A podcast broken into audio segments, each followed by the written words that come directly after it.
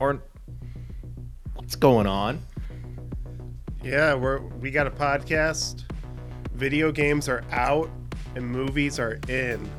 Mm. That's that's what we're doing. We're doing a mega, well, not really mega decade podcast because we're only four years into the decade. But I thought we'd get a bunch of people together and we discuss our our personal top five favorite movies of the decade so far. So that includes 2020, 2021, 2022, 2023, and part of 2024. And I got two lovely guests today, and I'll I'll let them introduce themselves. I'll let uh, Taylor. You may go first. Hi, I'm uh, I'm Taylor. I do community eh, community management uh, for YouTube personality Jacob Geller. Um, help run a yearly stream, all that sort of stuff. I'm really into movies. That's uh, all you need to know about me. I'm a big fan of Jacob Geller, but I'm also a big fan of you, Tails Taylor. So I'm so happy that you're on the podcast. And then we have Nick, Nick Grasso, on as well. So I will let you introduce yourself, Nick. Yes, hi everyone. I'm Nicolo Grasso. You can call me Nick. Um, I'm an Italian independent filmmaker, also podcaster, film critic. You know, I, I, I live and breathe cinema. Is what's it like for Kojima? Like seventy percent movies. I'm around that wavelength. You know. yeah. that's yeah, that's awesome. I'm like 70% movies, 20% video games, 10 9% television, and then 1% literature. It's terrible. I need to get back Bro. on it. Wow. I need Wow. to get back on it. Uh, I used to be Kill much higher on literature, but these days uh, I just am not. But and then there's of course Aaron, my co-host. We're just Yeah. like two guys with a podcast, right? Yeah, I think I'm like 10% movies right now. Uh, 20 years ago, I was definitely like 99% movies, but lately, I have more time for it. I, I love the movies, but uh, definitely gonna have the most basic list here. So, spoiler alert. I, I don't. I, I I think your list is gonna be great, Aaron. It's gonna be awesome. But we have uh, we're all gonna share our personal top five movies of the decade so far, ranked. So hopefully that comes up to 20 great movies that you can watch. Though there might be some crossover. We will see. We will see if that happens. Yeah. So okay, so we're gonna do this like round robin style where we go uh, clockwise, and I know that the clock is the same for everybody. Uh, Orrin's at uh, two o'clock, Taylor's at five o'clock, Nick's at uh, eight o'clock, and I'm at like eleven o'clock. I, I know it's these. Looks about right. Is that about right? I'm at one o'clock. So, but close. Two o'clock. You're at two o'clock. Two o'clock. One o'clock. I, I put. I put I'm, I'm at 11 a.m. Oh shit.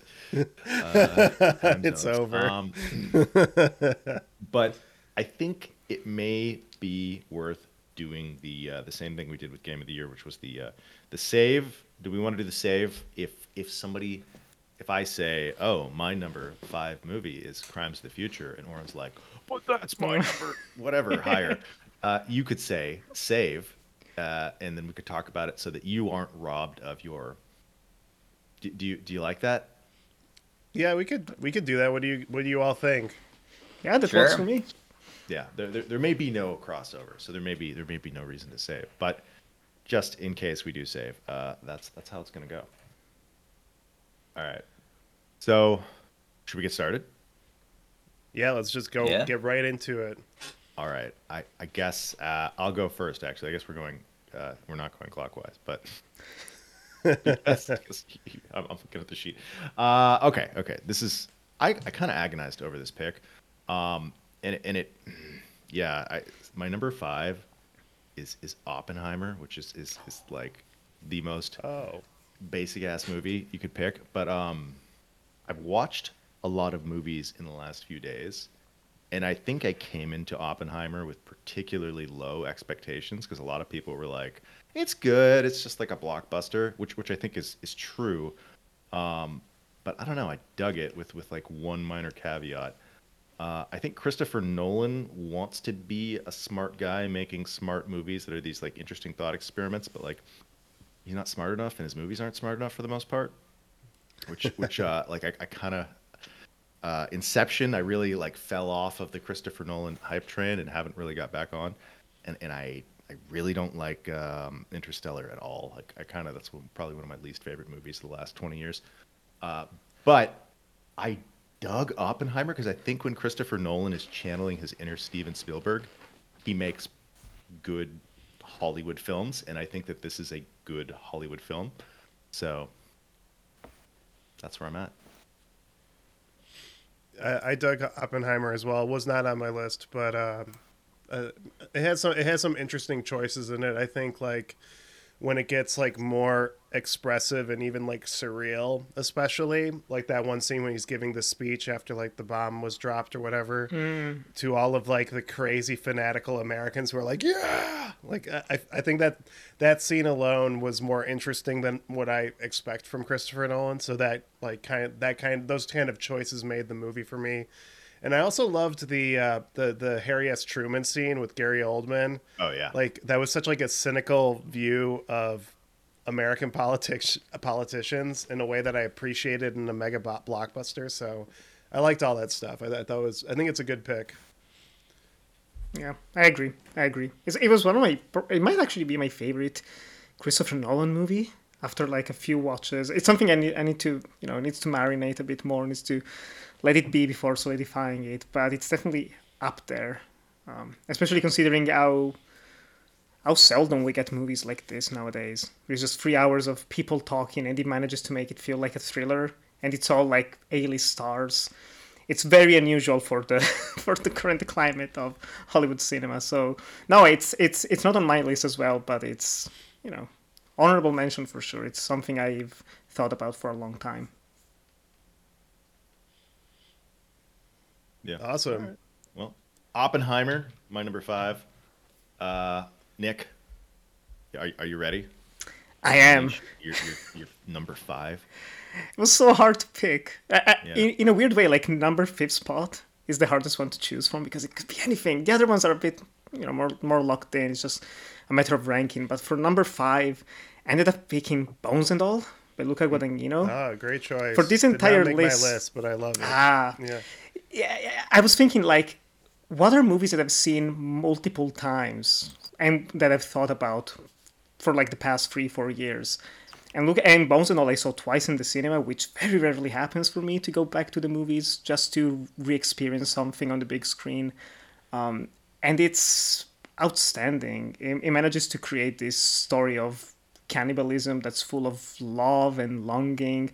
It's a great metaphor, I think, for for uh, LGBTQ communities, especially being set in the 80s. I think it's very great even at portraying, you know, like the the the the strong wave of emotions that come from first love, from experiencing it. Um, it's it's very creepy and also very tender. It's the type of movie that I love, uh, where he manages to create something so tactile, so lived in. It's it looks and feels like a movie from the '80s in all the best ways. So definitely Bones and All, Luca Guadagnino, one of my favorite films of the 2020s. That was uh, in contention for me. It didn't make my top five, at least the one that I made for this podcast, but it could have. Uh, I think uh, one thing I'll add to that is, I just thought the, I thought the cinematography was so like lush and just so like I got so sucked into it. Like it had like a sensuality to it that I don't really see in a lot of movies. Um, and I'm not a big Timothée Chalamet fan, but I think he was pretty perfectly cast in that movie, and I I thought his that's probably my favorite performance of his was Bones and All. So uh, I I agree. I think it's a great movie. It made me cry the first time I saw it, um, and I. I always say I don't cry that much in movies. That's kind of like a lie because I feel like I average like two or three cries a year, and that was that for that year. I, I yeah, waterfalls. same same. Oh, it's it's it's a perfect ending. I had a, I, I, I was writing a script for a for a film about cannibals that had the, pretty much the same ending and so when i watched the movie. I was very upset but also happy. I was like oh it's you know it's what i wrote. So it, it, it works you know seeing on the big screen. And now i have to i'm reworking it. Over the past year i've been working on it. But no it's amazing. Yeah. I adore uh, Mark Rylance's uh, performance in that film. It's so Yes. simultaneously tender and uh, like cartoonish and terrifying, and can like snap between the three modes at the drop of a pen. Um, one of my favorite like character performances of the decade so far, without question. They're underrated yeah Yeah, that movie has like a lot of best of things for me because like it's my favorite Mark Rylance performance, it's my favorite Timothée Chalamet performance, it's probably my favorite Luca movie as well. So it's got a lot going for it. I'm starting to wonder if I should have picked it. yeah. All right. Uh, Taylor, you want to go next? Yeah, sure. Um, my number five is uh, sorry if I botched this name. Uh, Salome Jashi's uh, "Taming the Garden." Um, you know, uh, Werner Herzog talks all about like uh, ju- uh, the justification of a film by way of creating a cinematic image, an image that just you know sticks with you and, and stays with you forever, even if you forget the context. And what this movie is about, it's about this former Georgian prime minister who he's collecting all of these hundred year old plus trees from within the country and he is paying to have them transported across the country by land and by sea to get to his private residence and be replanted. And you're following this tree as it is uprooted, um, very, um, w- w- with this like absurdity. It, it, it, it, they, they basically like put pick up this tree, put it on a little tank, drive it all across the country. They kind of destroy communities by doing this. Like trees are not meant to be moved. Not like that. Not these huge, massive trees. Um, they destroy other plant life. They they widen streets. They take, um, you know, uh, they they kind of alter people's uh, homes and, and in order to move this tree down a road, eventually culminating in the transportation of a singular tree on a barge in this supremely surreal image of a tree in the middle of the sea. Um, it's an image I will never forget. It's a film I think about all the time. There's almost no words. Um, it's all carried by um, the absurdity of this action, the visuals, um, and its editing. Um, it's it's just an incredible, incredible film. And if you have a lot of patience, it's a very slow slow film. Um, it's well worth a shot. I, I don't think enough people check this one out. This sounds yeah, right up my it up alley. right now. Yeah. That sounds great. Oh, this looks really good actually. I wonder why it Okay, wasn't yeah, more check this out. talked about. That's interesting. It's Like like, one of those films where it makes sense. Um, it had limited distribution, as Mm. you said, and it's just like it's it's such an incredibly niche thing. Like there there is, it's what it says on the tin, and you're watching that for like two hours. Um, and so, um, just you know, all a matter of patience. But I found it so resonant. I gotta check this out. Yeah. This is awesome. All right, Orrin, uh, you want to give your uh, number five? Okay. I was like reluctant to say anything because I'm like, uh, am I sure about this pick? Uh, for context, like my top five, I'm really confident about my top three, but four and five could be like any 10 movies. but um, I think from number five, I'm going to go with Pig by Michael Sarnoski. Uh, Nice. With, with Nicolas Cage. Yeah, I'm going to go with this one. And the, the reason why I'm going with it is because, well, first of all, it's like, it's a film about um, Nicolas Cage. He's like this mysterious guy who lives with this truffle pig in um, in a forest, and it's like kind of like a John Wick style storyline where his pig gets stolen, and he's trying to get his pig back. And you start to like discover things about his past as he's looking for this pig. It's it's only ninety minutes long, but um, there's so much in the movie that I thought was just so amazing, and I was again really emotional by the end of it. And I think the reason why I was so emotional is because it's a movie that's kind of about like the mystery of past trauma and like the mystery of the past and the mystery of de- depression like and i think that's like they're like there's like a certain power to it like you know that this is somebody who used to have a life and used to have success but like something happened in his life that caused him to be to, to basically retreat retreat from society completely and retreat from all the relationships in his life and I just thought all of that stuff was so compelling. I just uh, because um, I, I think that kind of subject matter doesn't really get uh, depicted in a lot of movies, like this kind of like urge to retreat from your entire life and uh, the sadness of that. And on top of that, Pig is also low key a really great John Wick style movie. And I say that in the sense that in the John Wick movies, there's this whole criminal underworld that, you know, kind of is on the periphery of the storyline of John Wick. With Pig, there's like this whole underworld of chefs that's like explored, and it's so absurd and bizarre, but it totally worked for me. So it's like a really funny movie, but it's also a really sad movie and um, I just thought it was beautiful. It's like it's such a great movie about grief and loss and trauma, and I I, I really connected to it. Probably the best performance by Nicolas Cage in.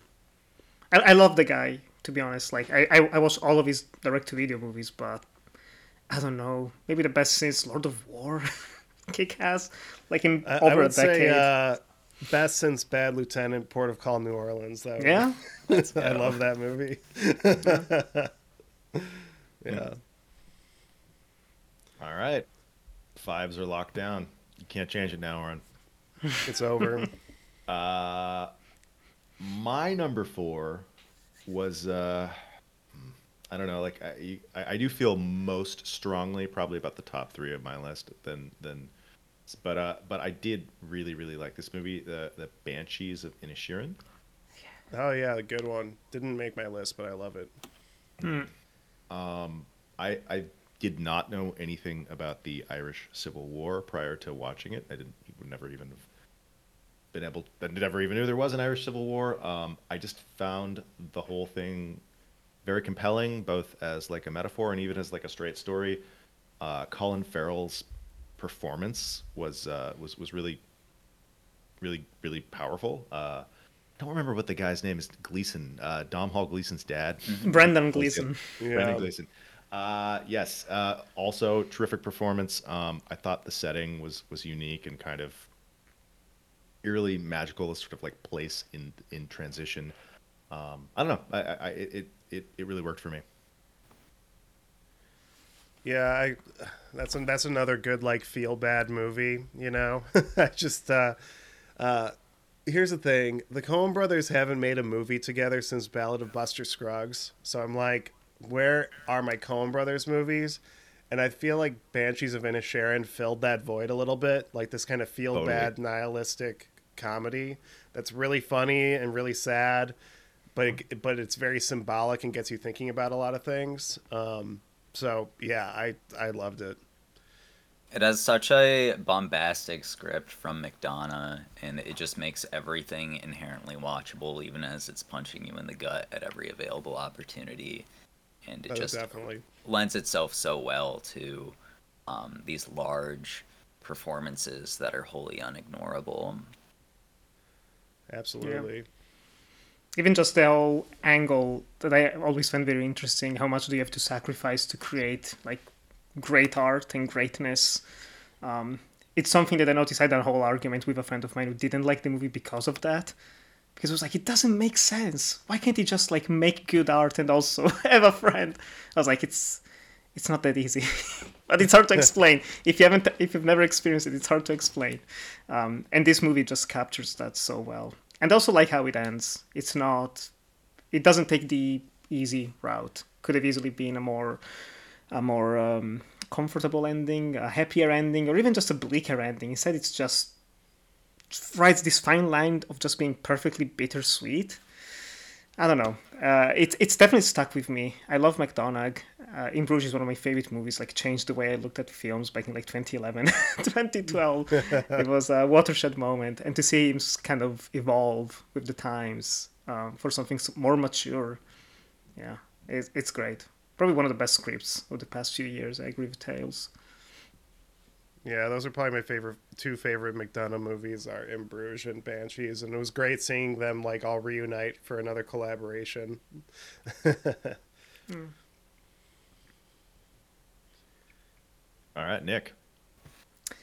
My number four is another movie that I've seen multiple times in the cinema, and it's just, I think it's the perfect movie for this director. The Card Counter by Paul Schrader.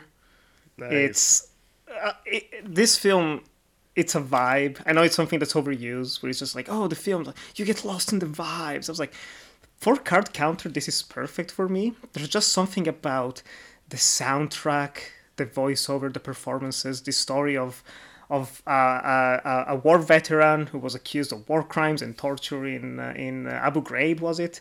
Um, mm-hmm. And then he, he leaves jail and starts become he becomes a card counter, a gambler. He makes a lot of money off of it, and he just travels the USA, picks up a kid who's very on the loose uh, with a vendetta against Willem Dafoe's character, who's also part of the whole uh, terrorist atrocious war crimes that they committed in the East. And so it's it's it has everything you want from a Paul Schrader movie. It feels like an encapsulation of his entire filmography. He has made this whole like trilogy of Lonely Man with First Reformed and lastly The Master Gardener, which I do like, but they don't hit the highs of Card Counter. There's just something about maybe Oscar Isaac's performance, um, the way the film is shot, which is just like incredibly stylish and rich, high contrast uh, cinematography and also this just purely digital. There's something so beautiful about it when so many other movies are trying to go the film route, actually shooting a film or emulating film. Having almost 80 year old Paul Schrader just being like, my film is gonna look fake in some parts or just gonna have like the weirdest CGI, and you just go with it. You go with the flow. Um, it's it's great. I was not expecting it. Like I was looking at the list and I didn't think I would put it here in the top five but the more I thought about it, I was like, this just fits. Um, it's probably it's not the best necessarily that he has ever made, but it's probably my favorite. There's just something about it that I connect to on just a visceral level. So yeah, number four card counter. I think it's so interesting how that you know Paul Schrader has this uh, fixation on echoing Bresson, mm-hmm. um, who's a filmmaker who's so fixated on hands and and like mechanical movements. Whereas uh, Schrader, he, he's so uh, fixated on interiority and enclosed spaces, and no more is a space more enclosed in one of his films than the card counter, where it is this guy going from these casinos, which are actively timeless and meant to confuse and cut you off from the world and keep you there as long as possible. And yeah. you know, contrasting this with um, prison and uh, his time in Abu Ghraib, and I think it's just like an incredibly, um, it, it, it has has a atmosphere just I haven't seen in another movie because of that. Yeah, and also an incredible final shot. Yeah. Like that he doesn't uh, fake out. So many other filmmakers would just be like a, a freeze frame of the hands coming together, and he just like had the actors going for like five minutes, six minutes. That's oh yeah, it's it's beautiful, beautiful. It's, ending with uh, the pickpocket shot. Yeah, uh, exactly. But drawn out as far as possible. Surprisingly optimistic. I think that's yes. the thing that I like the most about it. When he had made so many other movies that are just just dour and they end in, in madness, violence, chaos. Even something like Light Sleeper, which is a bit more positive, but the fact that I mean, this like, has such an ending, it's like, oh, it's a softy after all. There's still redemption. It's always possible to be redeemed. Yeah, I mean, like, given he like co-wrote Mishima with his brother, like cannot get more nihilistic than that. Yeah. Um, it's like pretty refreshing to see him come to this as he gets older, even if uh, other aspects of him uh, uh, get a bit entrenched with that age. Yeah. It's so wild that he. Uh, usually with directors, they'll be like really inspired by another director, and they kind of like use that as like a bit the basis for their art in a lot of ways, like Brian De Palma with Alfred Hitchcock. And I think with Paul Schrader, it's so funny that he just like saw the movie Pickpocket, and it's like, this is who I am. I'm, I'm just gonna take from this movie Pickpocket, but it's it's so it's so good. Yeah, like Card Counter is such a vibe. Oscar Isaac. I really wish he would just stop making franchise movies because he's so good when he works with like Paul Schrader or the Coen brothers. So, um, Hope he, hopefully he comes back more often to that realm. yeah.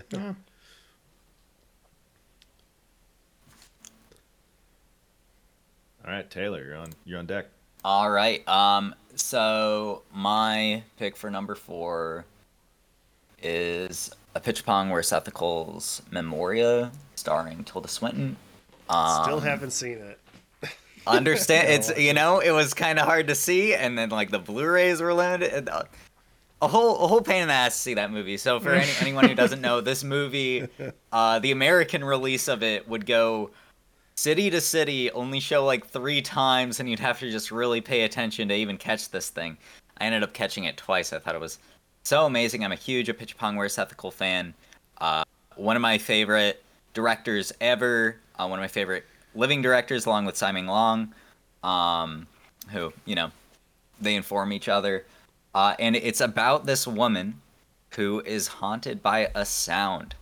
Um, the film begins and she um, hears this boom, and uh, she wants to bring it into reality. So she does everything she can um, to do that, um, starting with going to a um, sound designer and having him almost perfectly recreate that.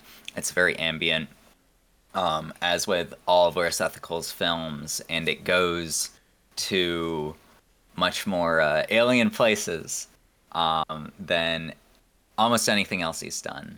Um, it's one of those films that you just have to see to understand what it is doing. Um, but I, I, I've rarely been so impressed by sound design, um, by just residing in a moment. Um, it is a truly hypnotizing film.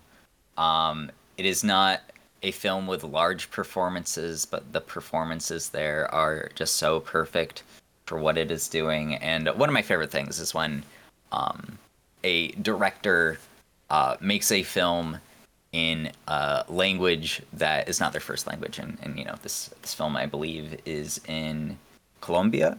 Um, and uh, he absolutely nails it. It was just absolute joy to see in theater uh, twice. So that's my number four.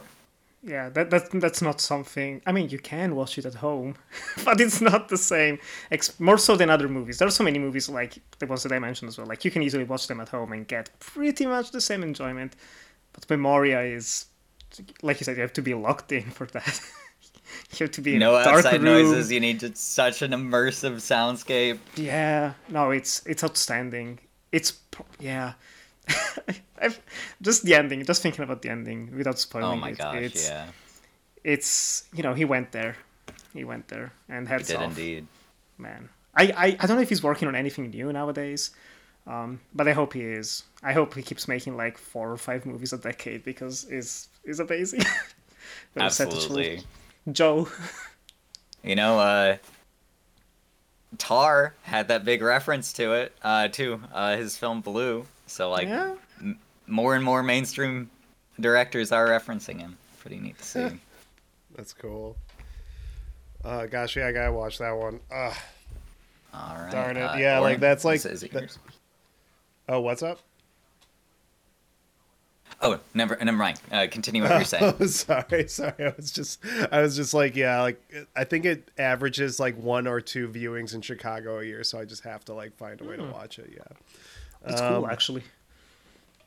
yeah. It's. I think they showed it like last year at a time when I like could not see it, and I was so annoyed. So I have to do it. But anyway, my number four. I think this is going to be saved because uh, talking to other people on the podcast, I think another person here loves this movie. Julia Ducournau's Titane. Anyone? Yeah, I So, I have it. I'm gonna I'm gonna save it, but I'm gonna say that's my number four t- pick. But we'll save it for uh, when it comes up in Nick's list. Okay. So we're up to number three. Yowzers. What is Aaron's number three? I need Uh, to know. My number three is uh, Poor Things. Oh yeah, I don't is that a really- save? By the way, is that a save? Oh, it might be a save. I don't know. no, it's not a save. Not a save. Oh darn! Yeah. Um, yeah, it's. I don't even really know how to talk about that movie. I saw it with some friends, and they were like riffing on it afterwards, and I was just like still chewing on it. I think I'm still chewing on it. Maybe it requires another viewing. Uh, it's a movie that speaks for itself, but it just captivated me. Um, Yorgos Lanthimos, am I saying that correctly? Mhm. I, I yep. am, am have been really enjoying his films. Like The Lobster, when it came out and I saw that, was just like the perfect time in my life for that movie to just like speak to my soul. Um, and uh, Poor Things comes pretty close to like that. I, I, I really struggle to speak about this movie, but it's like it's just a movie that like it again speaks for itself for me. Do you do you guys have thoughts? Yeah, um, I think it's like very interesting. Um, I, I haven't read the book. I know the book is substantially different, Ah, but I think okay. it's very interesting that um, Lanthimos decided with the script to riff um, oppositionally to the the film that kind of put him on the map for most people, to Dogtooth. Um, so the premise of Poor Things is is this woman who is pregnant, um, uh, ends her life, um, and the brain of her infant child is put in her head, um, at which she she proceeds to live her life as this adult infant and is allowed to explore the world. It is about her wonder and discovery at the world, um, exploring it in in this adult body, but with you know uh, an infant's brain.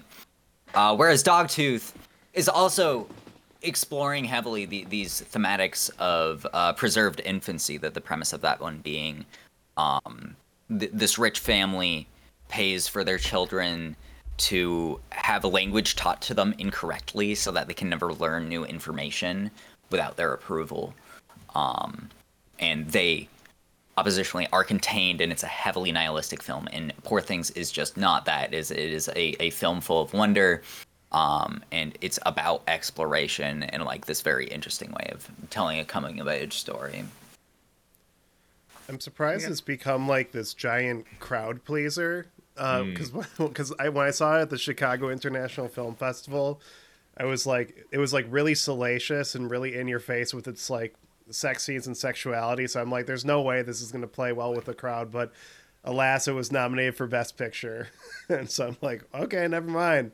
I'll eat a crow on that one. Uh, but I re- I really I really like uh, Poor Things. I, I love that movie. It, it, it's um.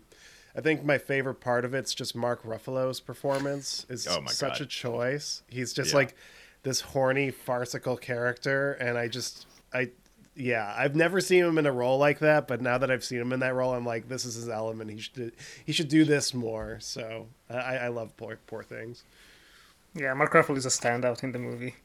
Uh, this is another one I've seen twice, and even though I I love the movie, reading the book, I read the book after watching it for the first time back in September, and so reading the book, it actually kind of changed my view of the film in a way that I can still appreciate it, but the book. Uh, without spoiling anything, the book just goes further after the ending. Let's say there's an epilogue that the movie doesn't get into that completely changes the way you think about Bella's story and the way it is told. And it does go into some people's criticism, which is very fair, that it is still a man talking about this story and like putting a lot of emphasis on, on, on, on women's body and sexuality in a way that can feel a bit, you know, um, uncomfortable in terms of male gazing. I still think he avoids a lot of pitfalls that other directors do.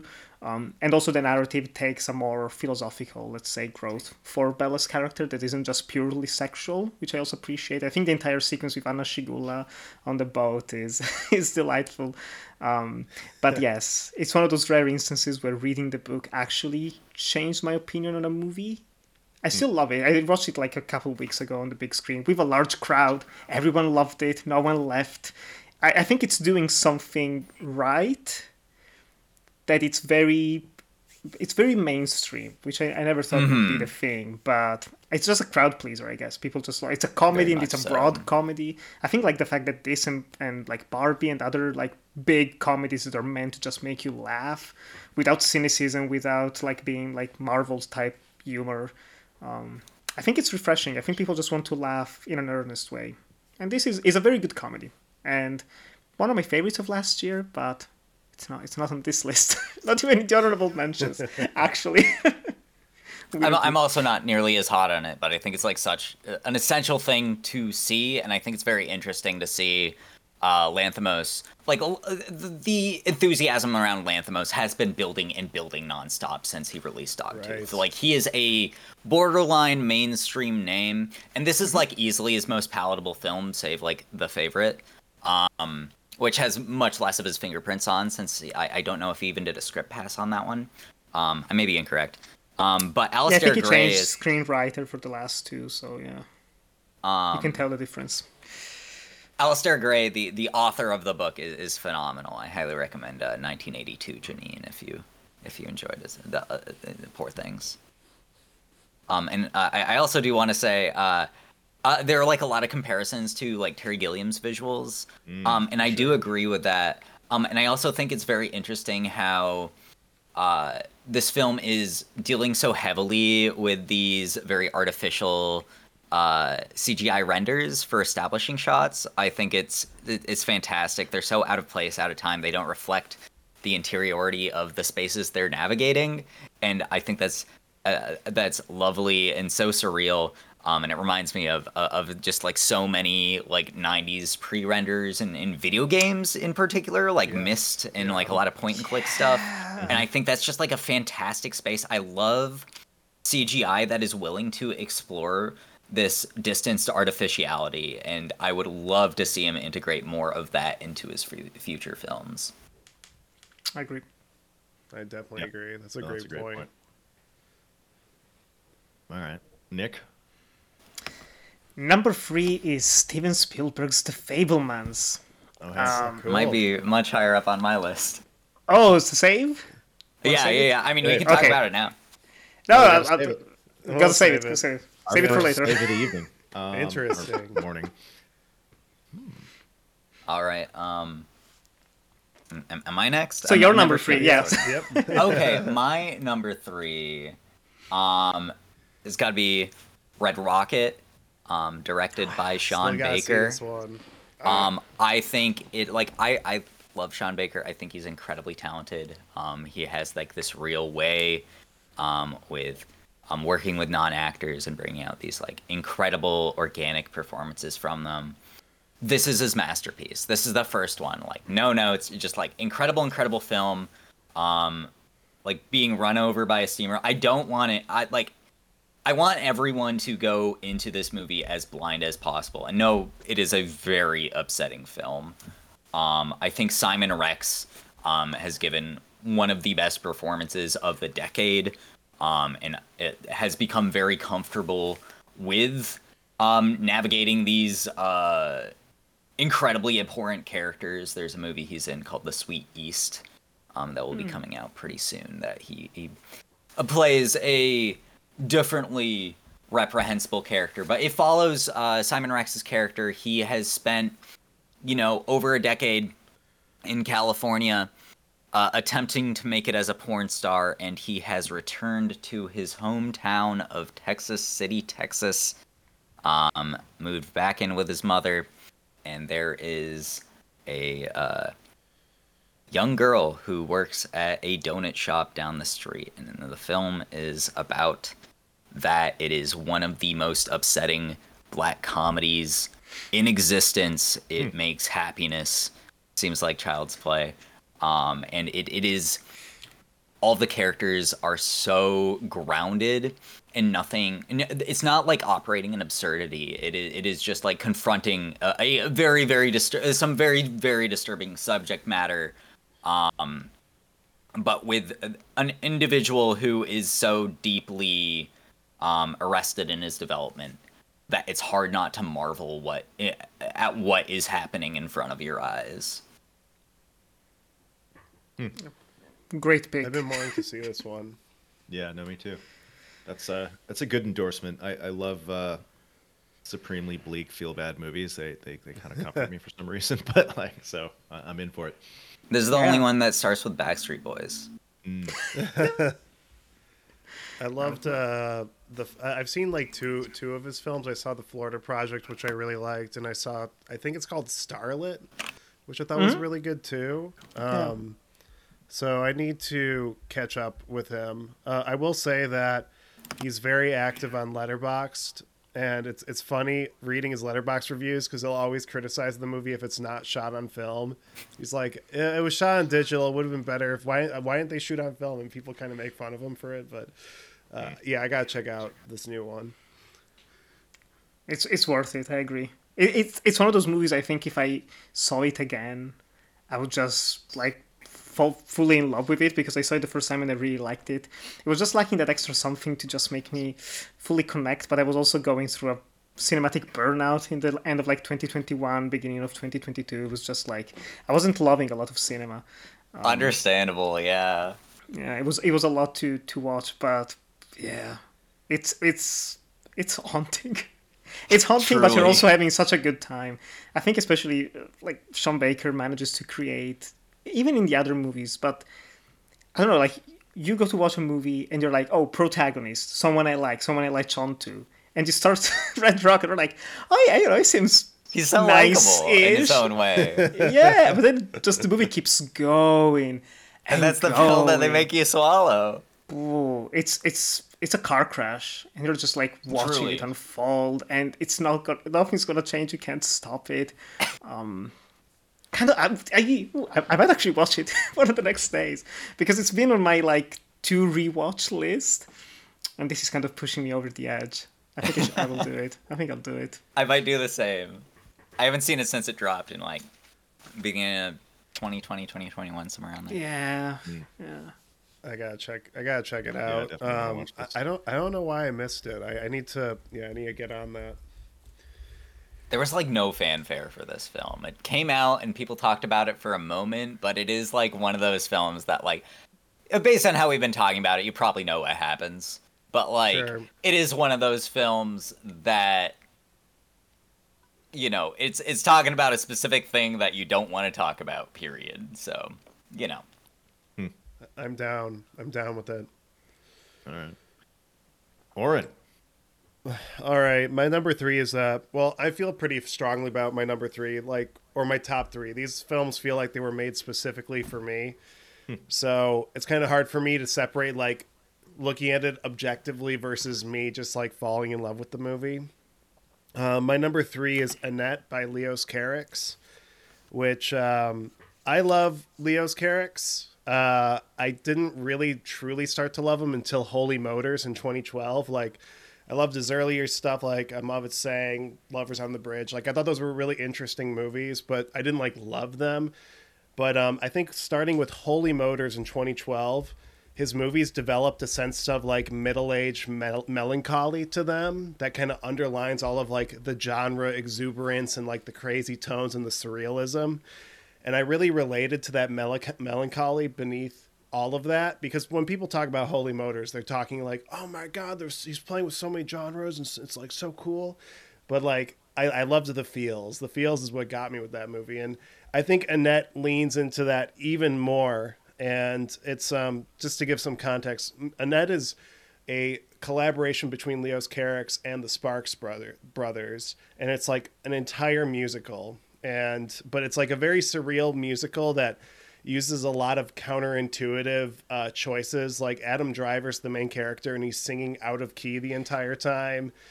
and there's like um, a musical scene like accompanied to somebody giving birth, which is like, why would you ever do that? but I just like I I can't remember the last time I saw a movie where the director is constantly making these choices that are so bold, but I'm so here for it. And I ended up watching that movie like seven or eight times, and I like loved it every time.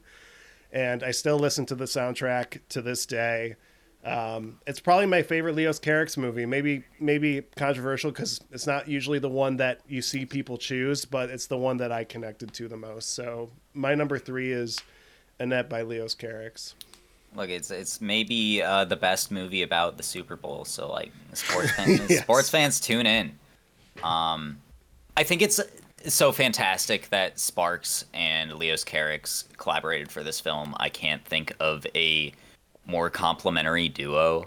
Uh, Sparks are so absurd, like they're almost they're like uh them and Devo are both kind of adult Weird Al um, where they're like kind of navigating this this uh, goofy absurdity, but like you know they're they're navigating on a like truly interesting artistic plane um, of camp uh, in within their music, and Leos Carax, I think throughout his filmography has has increasingly learned leaned into surrealism, kind of um, truly breaking out into that with Holy Motors, which is like you know it's it's such a silly movie that that uh, so often arrives at such uh, great emotional weight, and and Annette just fully commits to that by effectively making an opera um, with uh, about about a doll um, that comes to life. We love Chucky. Um, yeah. No, I, I like.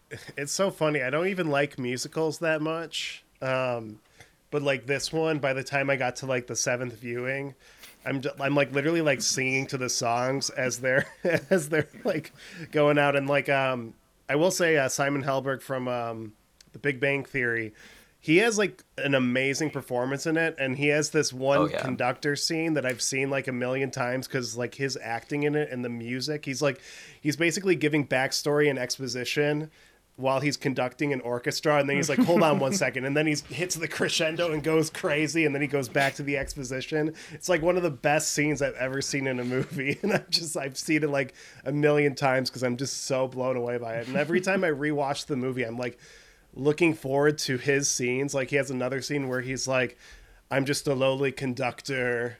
I'm the lowly conductor. They're all songs like about like really dumb subjects but like i just uh, I, I, ugh, I can gush about it i just love it that it's one of my favorite movies Yeah, no, it's It's it's, so amazing. It's amazing. I, I watched it at. I was like the the New Year's Eve celebration. It was like, oh, one last movie before midnight. Let's just put on Annette. and it was.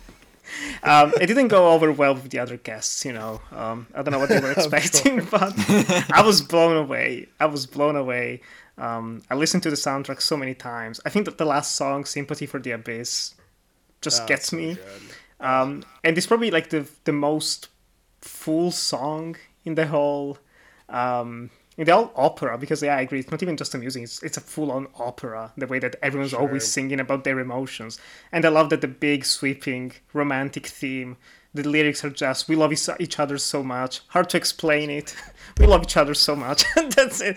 Just repeat it on a loop. It's super simple on an emotional level, and that way, just Carax it manages to grasp at something deeper. It's almost also like weirdly autobiographical about his own like sadness with the death of his wife and raising a child. Mm. Like it, the, the Adam Driver in the last scene looks just like him, just like him, spitting image. Probably not intentional. There's a lot of movies that are very introspective from filmmakers just looking back at themselves and their past from the past few years and i think this one is not talked about in that terms very often but i think there's some readings there that i don't know someone should do not me some other critic can figure out and write a good essay on um, but yeah no amazing film I love how in the opening credits he shows up with his daughter. Like I, th- I thought that was a really great choice. And Yeah. um, and yeah, it's yeah. I- I'll try not to gush about it further, but I, one last thing I'll say, like Tails, you said it has like the best Super Bowl scene. It also has like my favorite song about the Me Too movement, which I've like heard a million times too. Six women have come forward. It's so good. I just. Ugh. Okay, I'll shut up about it now. Some, someone's gonna watch this off of our recommendation and be like, "What? Oh, I, I gotta stop listening." yeah. And that Movie is- rocks. Yeah, and that isn't yeah, like last thing, last thing. And that is like one of those movies like people ask me it's like what is one of your favorite movies of recent years. I never say Annette cuz there's no way I'm recommending that movie, you know? Cuz like there's no way people are going to like it. I just like it was so made so specifically to me. Awesome, awesome. I'll have to check it out. Okay, okay. We are number two, um, and it, I'm on deck. So, my number two is the most recent film I have watched, but it is Killers of the Flower Moon. Oh, hell yeah. I didn't know this would make your list. That's awesome. So good. I, I didn't know if it was gonna make my list or not, but um, yeah, I, it, it was it was a moving film. Uh, I, I it's it you know it like I guess I knew a little more about it than I maybe should have going into it because I, I saw it slightly late, but um, I like that it's kind of starts with the premise of being maybe kind of like a more fun western epic, and then quickly becomes not fun at all. I loved that Leonardo DiCaprio was willing to like contort his face and play this imbecile who just thinks at every moment that he's doing the right thing when he's just committing horror after horror. Uh, Robert De Niro was was was of course really really uh, you know ter- terrific performance. Um, I think it's probably the last time we're going to see uh, Martin Scorsese get a two hundred million dollar budget to make this kind of film. So it, it, that's that's part of the reason that motivates it on this high on the list. But it, was just really an incredibly moving film, and I didn't know anything about the history of this or the story, which which I guess was all largely true and, and fairly accurate to my to the best of my understanding. Um, but it's it's just like a little like snapshot of like American uh, uh, like like late stage manifest destiny, I guess. Like just the slowly er- the slow erasing of a people. Yeah, Thoughts? I yeah, no, I I love uh Killers of the Flower Moon. I think I think what yeah, I actually had the privilege to see it twice in the theater, which was awesome. Like I saw it I had like tickets for it on Friday and then like I I was at the Chicago International Film Festival on Thursday and I got out of a movie and I was like, "You know what? I have to see this movie right now." So I bought tickets for like that Thursday night and then I saw it again on Friday. And I think um I think like something that I really love about it is that a lot of people have been criticizing the movie as being kind of like Martin Scorsese's uh, gaze, like white uh, Italian gaze of of um you know the genocide of the Osage, and it's like whether that gaze or whether that perspective is valuable. But what I love about the movie is that the movie is aware of that.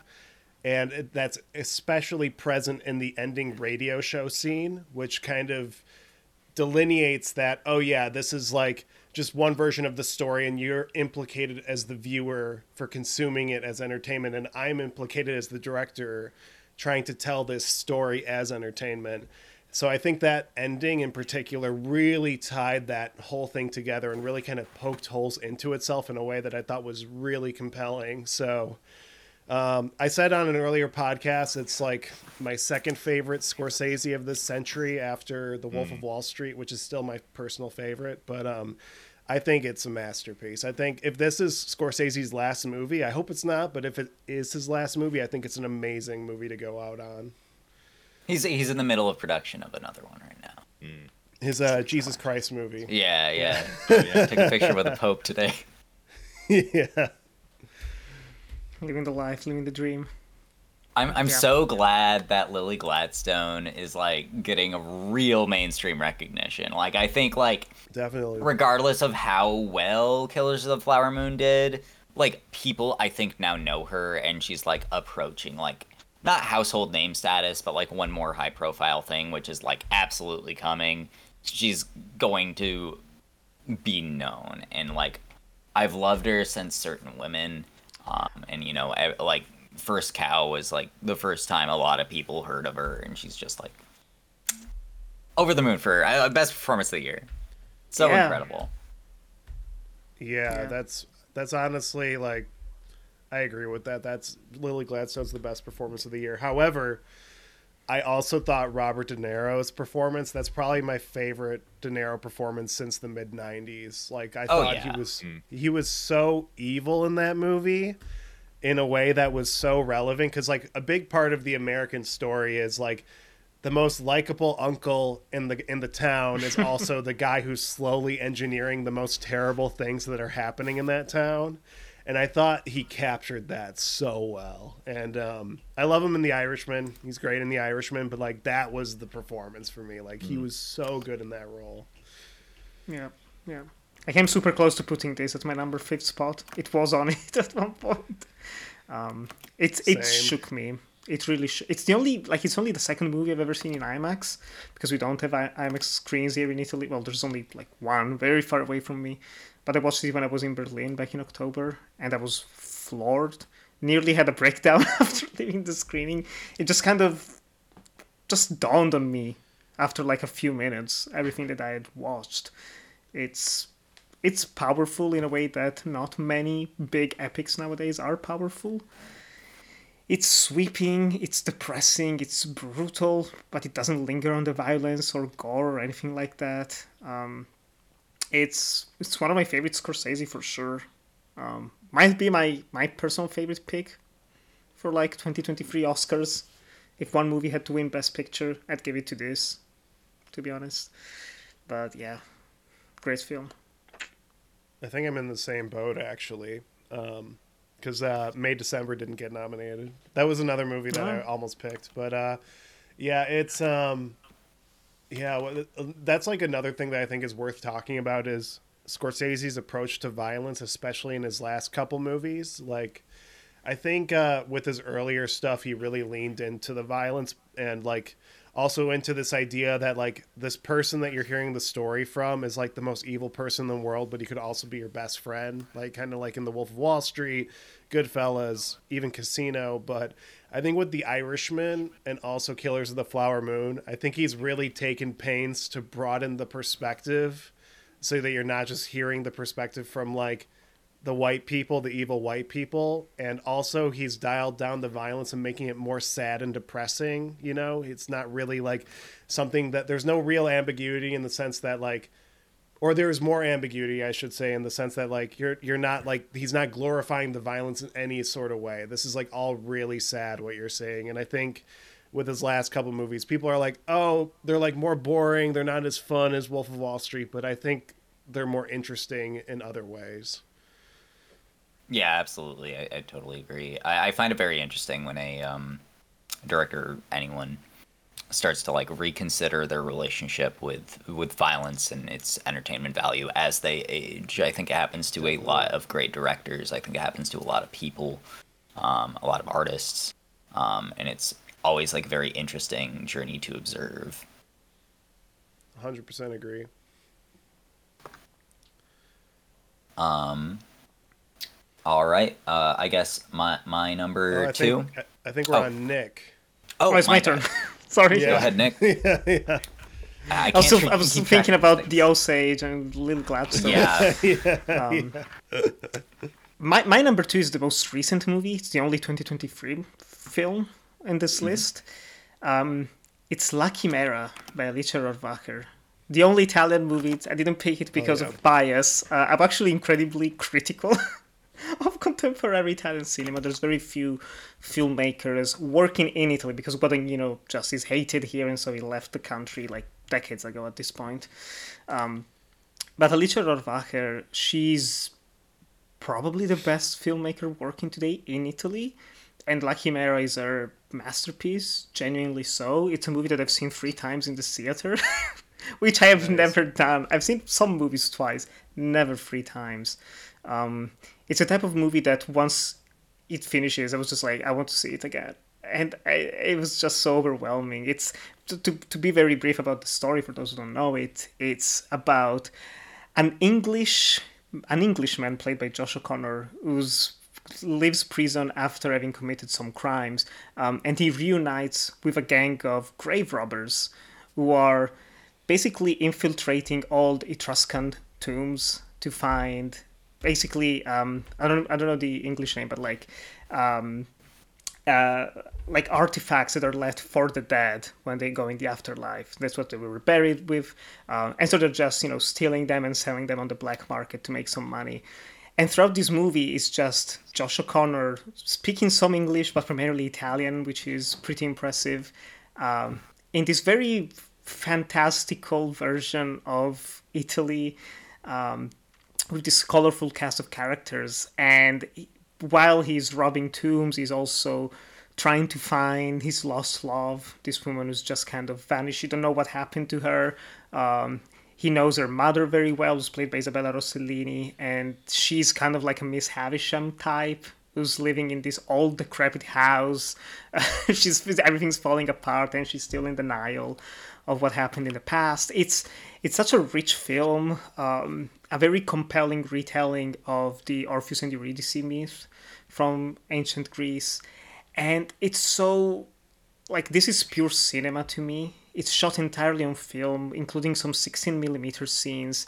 The soundtrack is a mixture of classical music and opera, uh, Italian songs from the 60s and 70s, and also more orchestral techno also some techno tunes from like the berlin scene it's it goes places and i haven't been able to stop thinking about it and And I, it it just injected such a strong creative juice in my veins after watching it. It just made me want to go out and shoot something. It's it's it's it's incredible. I, I think they've completely. I think who is it like Neon? I believe in the USA, uh, but even in Italy, they've completely botched the release date and the release schedule of it. It was in limited release, but people actively asked theaters to keep it in. They were like calling them, and even like Rohrwacher and Josh O'Connor, they made like an Instagram video saying we know it's in few cinemas, you want to watch it, just go and ask for it and it will come. and it's still showing, even if it's like one screening or two screenings a week, it's still showing after two months, which almost never happens here outside of like, you know, your, well, back when big blockbusters were making a lot of money. So, uh, absolutely. I know uh, you watched it, Orrin. I don't know if you've seen it, Taylor and Aaron. No, I haven't. Um, oh, just keep it on your radar whenever it's possible. Will do. Will do. so fulfilling, so fulfilling. Um, and also another ending that moved me to tears. it's one of the Oh, best the- the needle ending's drops. amazing. One of the best needle drops. Uh, it's it's an Italian song, but it's oof, oof.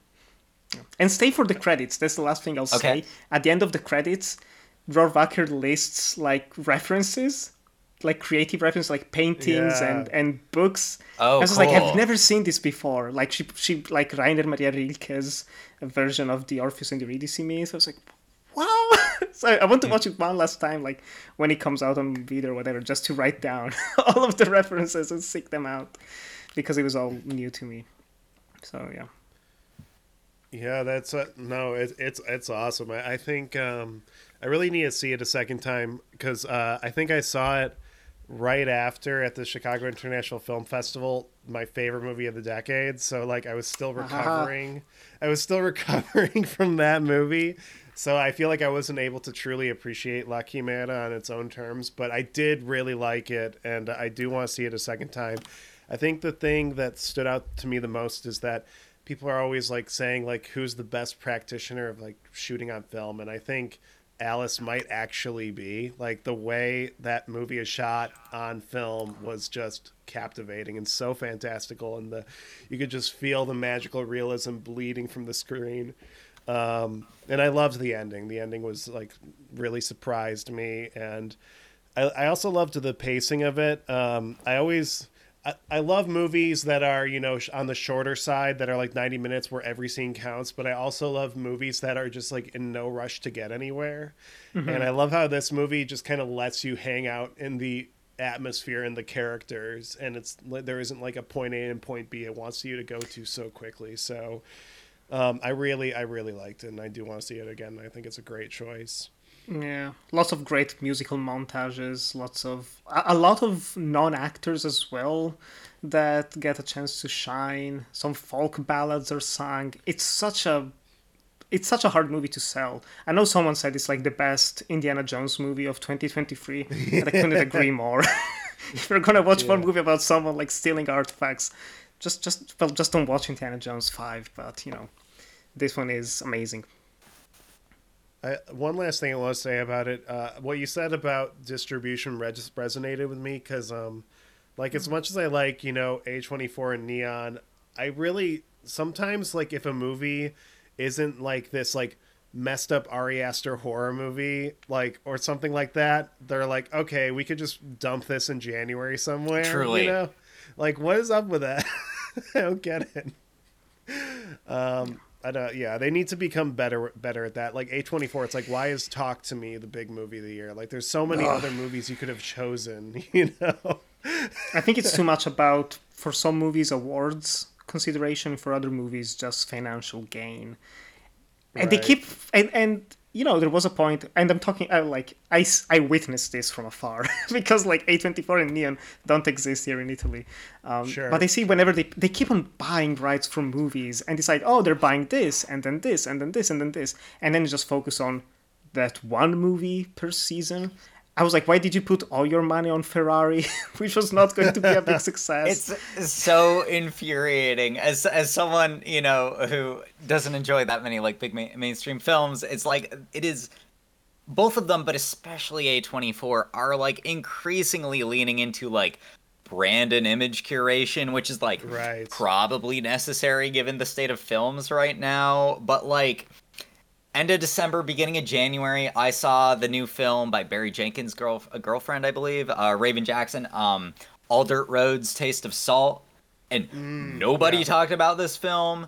Uh, great movie with the script needs some work, but like beautiful Terrence Malick esque film, and and uh, then Occupied City, which like I get why they didn't promote that. That's uh, A24's other movie about the Holocaust that I think's a bit better than Zone of Interest, as far as I'm concerned. Shots fired. uh, and and it's four hours long, and it's a documentary, and it's it's doesn't use archival footage, and there's all these reasons. But like a a twenty four keeps promoting like the same movie over and over and over again, and they license all these little productions, and like even with their small budget, they just don't give them the resources that they. I don't know. Very frustrating. Thank you for bringing th- that up about distribution in America as as someone who you know works management at a theater. Um, Oh my god. very annoying to me. Uh, yeah, I wish it were better. Uh, I really felt it this year, but yeah, it's Yeah. Anyway, hopefully it gets better. It won't, but hopefully it does. On a lighter note, you're number two, Tails. yeah, you're number Yeah. two. My number two, um, both my number one and number two, uh, bring a kind of similar vibe in some respects, but um, the 2020s have been me kind of rediscovering how much I love a big schmaltzy movie. Um, which has uh, immediately given away what this is. I, I love a 90s blockbuster. I love something with big emotions that tells you exactly how to feel those emotions and like it strings you along like you're following Hansel and Gretel's trail. And uh, The Fabelmans, I think, is Steven Spielberg's best film since the 80s. Um, I, you know, have some minor issues, but it, it is one of the most emotionally affecting movies for me. I think it is the way to do a biopic. Maybe not the way to title it to get people to go out to the theater. Um, I think it is so beautiful. It is so powerful at all times. Just uh, telling these little, uh, uh, you know, embellished vignettes, uh, mostly about uh, about Spielberg's life, um, in the m- most like larger than life way. Um, ever every second of my uh, of this film, my my jaw was on the floor. Uh, tears streaming down my face that first viewing, almost like probably two thirds of that film, without exaggeration. Um, the the performances are exactly where they need to be. Um, I I don't know what I can say that is not just me like being so exponentially huge on this film. Um, and, and, and I, I I love it so much. I don't know even how to begin to form words about it. Uh, yeah, Orrin, this was your number three, right? the fa- Oh no, it was uh Fable. Nick's It was number mine. three. Nick. Yeah. Okay, okay. You you talk about it for a minute. I don't know where to start. I, I it's there are a lot of movies from the past few years. I, I have like one in my honorable mentions that we'll get to very briefly, but a lot of movies about like creating art and creating filmmaking and things like that that's that are very very compelling, but none of them have reached the level of just total understanding of just how painful it is to create art and putting yourself in your art as the Fabelmans. I think there's just the one sh- one shot that completely captures everything about the film that I love. Is when the family is having the big argument, mother and father starting to divorce, Right. everything's crumbling. He looks in the mirror and he sees Yes. himself just like filming shot. it, just like, oh, Oh man, this is this is good. Scene. This is drama. this is great for a film, and he's just in shock. And that's like, that's that's pretty much it. It's such a dark thought to have that I've also had. I've had like a, a an interest, well, um, a personal experience last year that was very moving. And towards the end of it, I was like, this could make for a great film, and I made it into a short film. so you know, um, it's it's the price to pay in a way for, or kind of like what you were talking about as well, Aaron, with uh, Banshees of Inisherin. That also captures the same feeling of like when you create art that's personal, you lose something of yourself.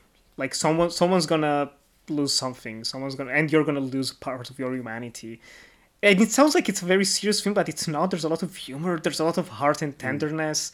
Um, I'm a big fan of Lynch, so the epilogue, the final scene, is just. Oh my God, John just- Ford, thank you for coming. Ah, it's the horizon. the horizon. It's amazing. It's I it's yeah, I mean, it sounds weird to say. I've seen it like four times now. I'd probably put it as my number one favorite Spielberg. I have Oh, like yeah, nostalgia same. for the rest of like, you know, for rewatched old Indiana Jones, Jaws, Mm-hmm. whatever. But this one is just it hits Also different. my number one. Like It's different. this movie that's like about the inability to properly like process your own life unless you're making something creative out of it and like being able to look at it like look at what has actually happened in, unless you like embellish it in your own form um true truly a stupefying film um and, and just like some of the best cinematography of the decade so so beautiful um, And and, he's on the just doing the. Spielberg thing. Yeah, it's it's amazing. Doesn't look like it. Oh, I don't know. I don't know how they did it. It's a Spielberg touch. Spielberg talent. I, I love how much you guys love. Uh, you you both love this movie. Uh, I um yeah I, I I need to give it a second shot. I actually did not connect to it that much, but I do love the David Lynch scene. The David Lynch scene's just like incredible, and I do love the scene that you you were all talking about with the um, with the mirror shot and him holding the camera. Uh, uh, hearing both of you be so effusive about it and so excited about it is inspiring me to give it a second shot. It's worth it. It's worth it. I gotta put this on Gotta my list. it. It. sounds good. Uh, my number two is that right? We're at number That's it. two. Yeah. Yep. All right. Well, uh, my number two is interesting because, like, um, here's the thing. Some context. Uh, I I really love science fiction of like the 70s and 80s and 90s because there's like a certain tone that comes with those types of science fiction movies where the movies are kind of less about this like narrative propulsion and they're more about sitting with concepts and themes that are compelling and um and I just love that. I love like I love that kind of vibey science fiction that's more conceptual than it is dramatic. And I haven't really seen a movie like that this century. You know, I'm I've been watching all these science fiction movies by like Alex Garland or like uh, even Danny Boyle, and I'm like, I like this, but this isn't really like what I'm looking for in science fiction. Until David Cronenberg came back and made Crimes of the Future Let's go. and crimes of the future is just like totally that it's like i think aaron actually described it perfectly when on a previous podcast it's like somebody took a science fiction movie out of the 70s or the 80s and just implanted it in 2022 and i've seen it it's the most times i've seen a movie in a theater i saw it seven times in the theater and i i like was it was like a ritual i'm like i gotta rewatch this i gotta rewatch this i gotta rewatch this and I, I think the thing that's so surprising about this movie is that it's not a body horror movie. It's like it's actually a, a movie about transformation and transcendence, evolving with the times, accepting who you are. It's it's actually a like as Cronenberg describes it, a body beautiful movie. And I think that's the reason why a lot of people didn't connect to it because they were expecting because Neon was advertising it as like, oh, it's like this really fucked up body horror movie from the master of body horror. But when you watch the movie, it's actually really vibey and really thoughtful and like really sad and really beautiful. And the way the ending evokes Passion of Joan of Arc to symbolize how um, Viggo Mortensen's uh, Saul Tenser, Viggo, Viggo's character, is accepting transformation, accepting um, the times that he lives in, and that and the need to transform with those times. I just thought was so beautiful. And I also love how the movie is just like this really surreal reflection of the COVID era. It's kind of like David Cronenberg was like looking at the pandemic era and he's like, what is my weird, surreal dreamscape version of that? and that's what Crimes of the Future spawned. Like, I just think it's like such a dream space to inhabit. I love rewatching it.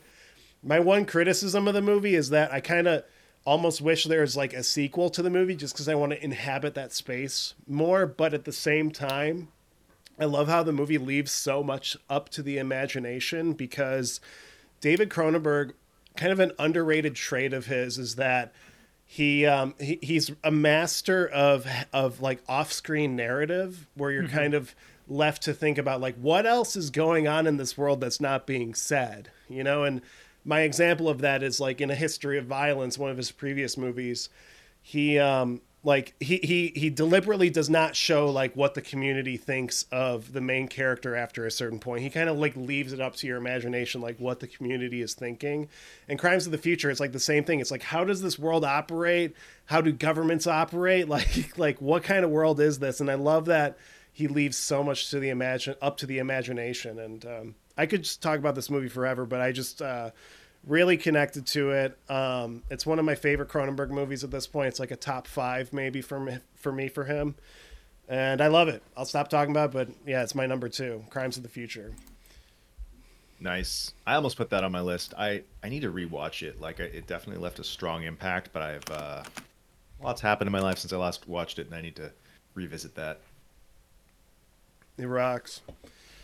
I do. I do also find it like kind of aggravating how uh, Cronenberg gets talked about, uh, especially uh, like in pop culture and by people who've seen like two movies from him because he really doesn't make horror movies. He made like a Right. couple when he was making exploitation films, but like even like even like Videodrome and like the the Fly kind of is, but it's also kind of doing a like you know a Spielberg Poltergeist kind of not quite horror movie, more more sentimental.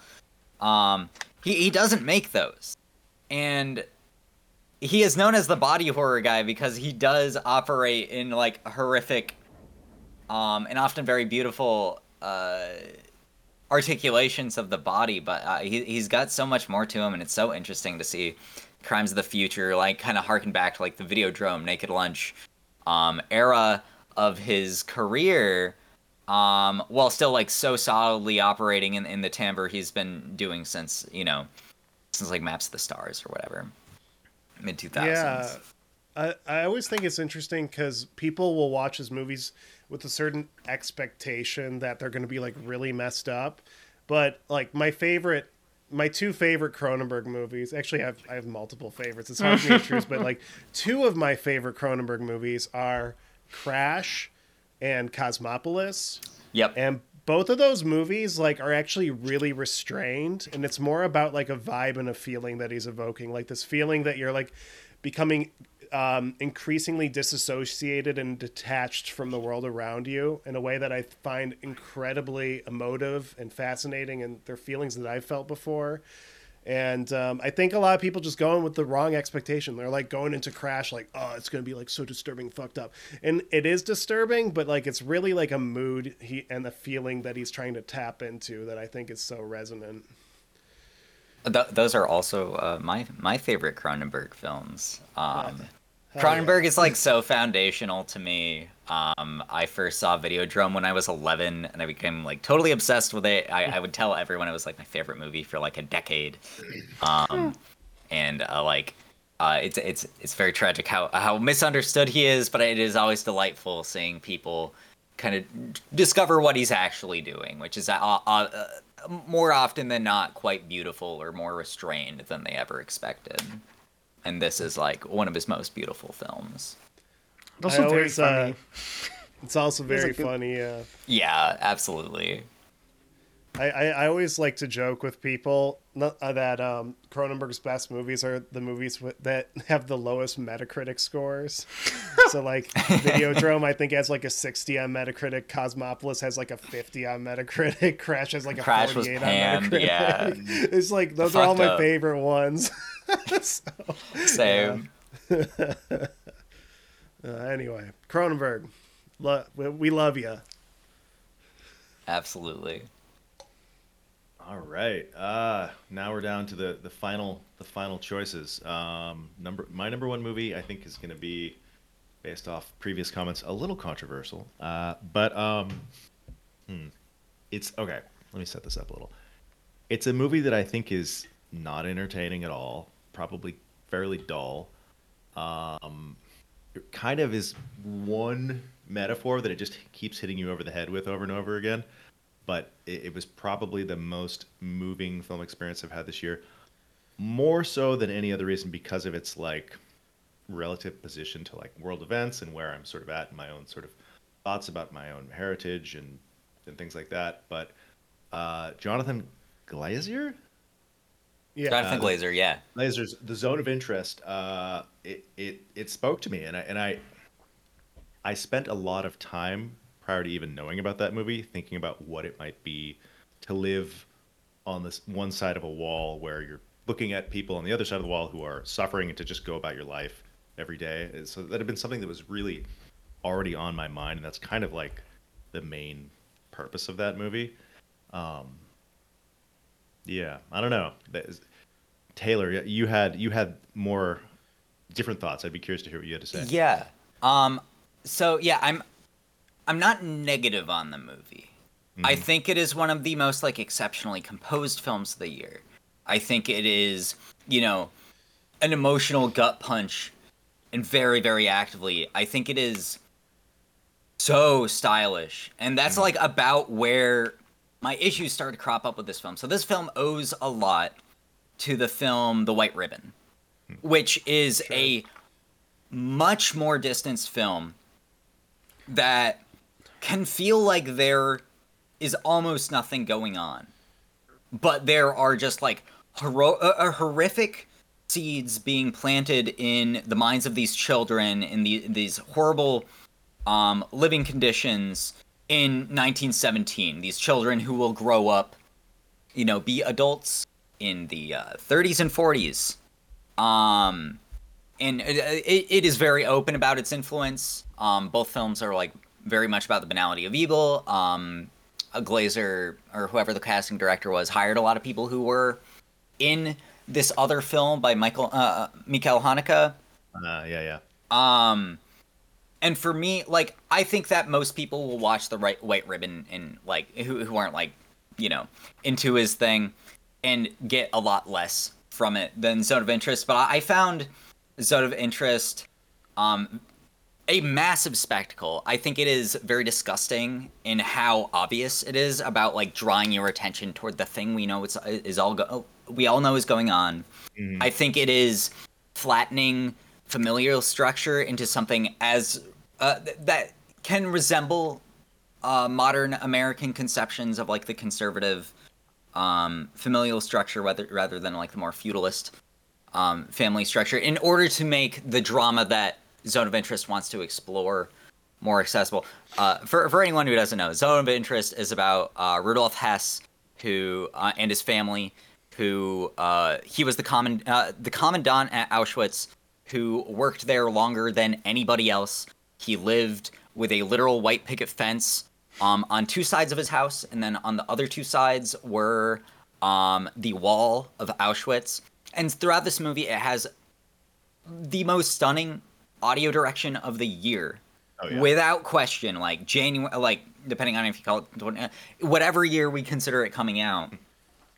Um, it it is stupefying, but it also is like, it just keeps. It's it's very repetitive in how and intrusive in it's like okay now you're hearing like the sound of humans burning alive in the background over and over and over and like every other shot has this um very cra like not cr- like obviously like this is an atrocity but like it's um and and I a, a similar point was articulated in um I forget the the, the critic but uh, there's a really good review um in the New Yorker um that touches upon uh, upon a similar point but the author Uh, of is Mouse It, uh, Brody, Richard Brody. Yes, Richard Yeah. Brody. Um, there's there's this concept of holokish in how um, of all of the atrocities um, that humanity has done, uh, the Holocaust is the most well trodden topic, far and away. Like there, most people don't know about any other war crimes besides like some vague like you know thing that Russia did, whatever.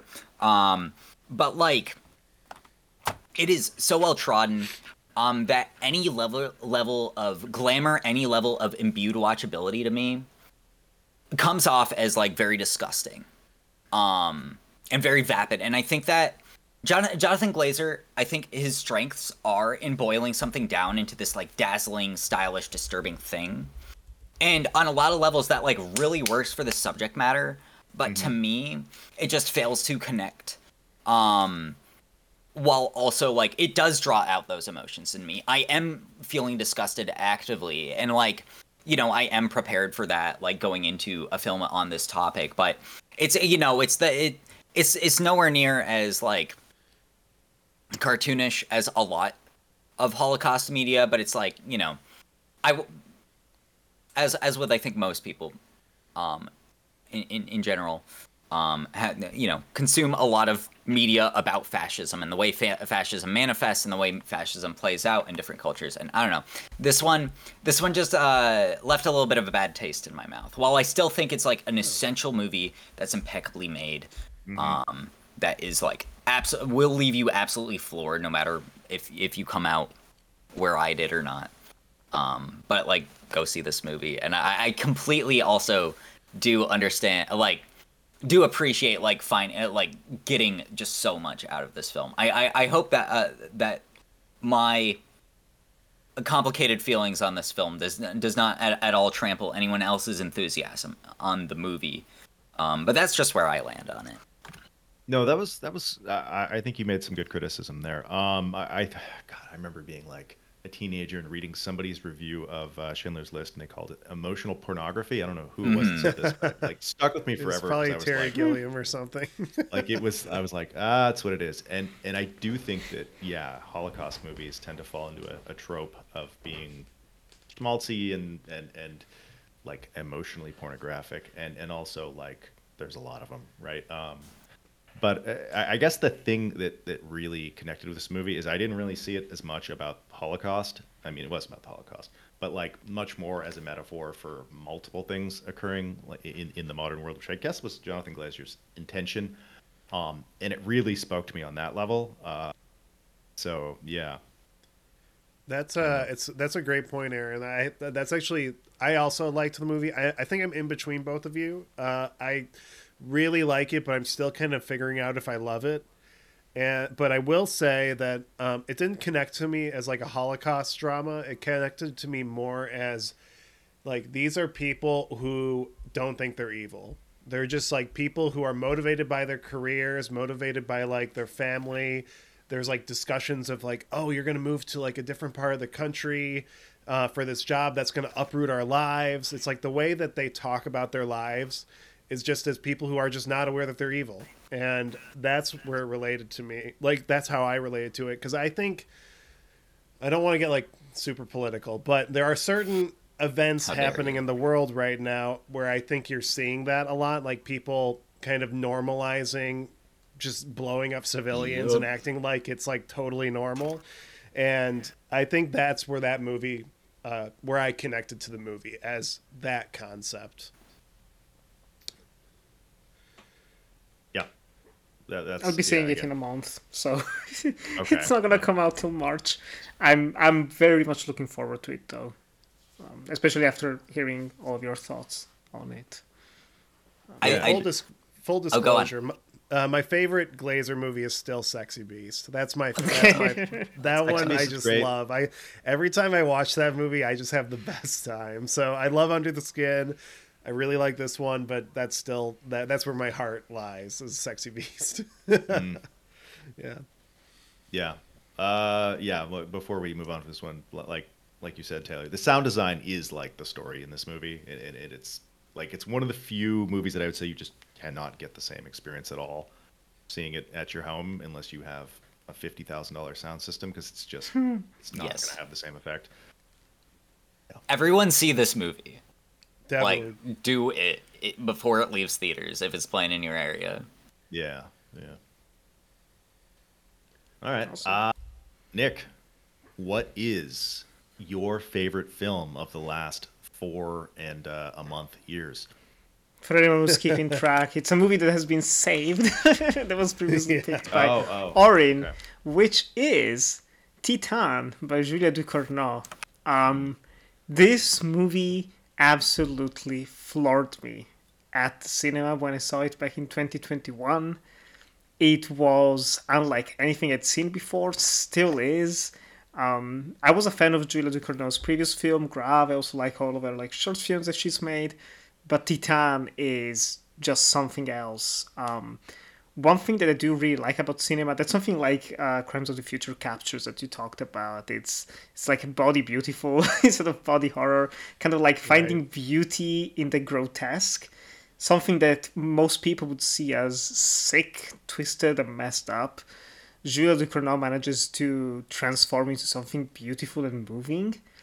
It's a such a powerful story of uh, of of trans identity, but not even just necessarily that, but just like finding yourself and through love with like a capital L. That's ultimately what Titane is for me. Even though when you describe the story, it's like, oh, this woman who was in a car accident when she was young and she has a ti- uh, Titan plate in her head, or whatever it said um, and yeah, like she's a she's a showbiz like model girl at car car shows. She's also a serial killer. she ends up like running away and transforming herself literally to become the long lost son of a fireman. And it's it's such a absolutely insane when you think about it, but watching it, it's less crazy than it may seem and that's something that I really love.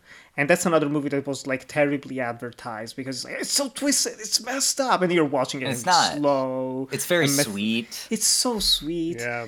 Uh, it's uh, there's so many beautiful moments of just bodies colliding in one another. There's a lot of like Claire Denis in it, more so than mm-hmm. Cronenberg, in my opinion. Yeah. And uh, the ending is beautiful. It's it's it was my favorite movie of 2021. It's the movie that I've thought of the most of the past like decade. It has stuck with me. It has inspired me. Like I I I can only dream of achieving the level of creative freedom that she had of just being like I have this idea and it might comp- like not work at all. It might completely crash and burn if people don't connect with it and yet it's so specific and so her own thing that it just works. It just works, and for that alone, I would say it's amazing. But the the craft in it, the acting, um, the soundtrack is so eclectic. it has so many different songs in it that are beautifully used. Um, yeah, so much to unpack here, and I, I love Titane. I'm curious to know your thoughts, Orrin, since you had it in your uh, list, number four, yeah. I believe, or something. Yeah, it was number four for me. I think uh, I think uh, Julia Ducournau's uh, the true heir to David Cronenberg, even more so than Cronenberg's son. um, I, I, really I think uh, what she's done is she's kind of taken Cronenberg as a foundation but then she's totally made it into her own thing. And I think that's a really hard thing to do because it, it's so easy to copy other masters and just like kind of modernize and put like some tweaks to it. But I really think she's made it her own thing. And one thing that I really love about Titane is that um, it's like it's like one of those movies that um, it's so great to just go into and watch because it's such a roller coaster ride and then it's so fun to take other people and have them watch the movie to see their reaction to it. Like my, i took my brother to go see it and he was like ready to leave the theater after the 30 first 30 minutes. He was he was like i can't take this. This is too much for me. And i was like just wait. Just just give it a chance. And then by the end of the movie he looked at me and he was like that was one of the most important pieces of art that I've seen in my life. I was like, wow, vindicated. uh, so I I really love Titane. It was such like a a sweet movie. I think it achieves emotions that like I look for in Pixar movies and stuff, but because Titane has such like a roundabout way of going about it, it hit a lot harder for me. So I know that's a weird thing to say, but it really, I really felt it, and yeah, that's why it's my number four. I, I love Titane.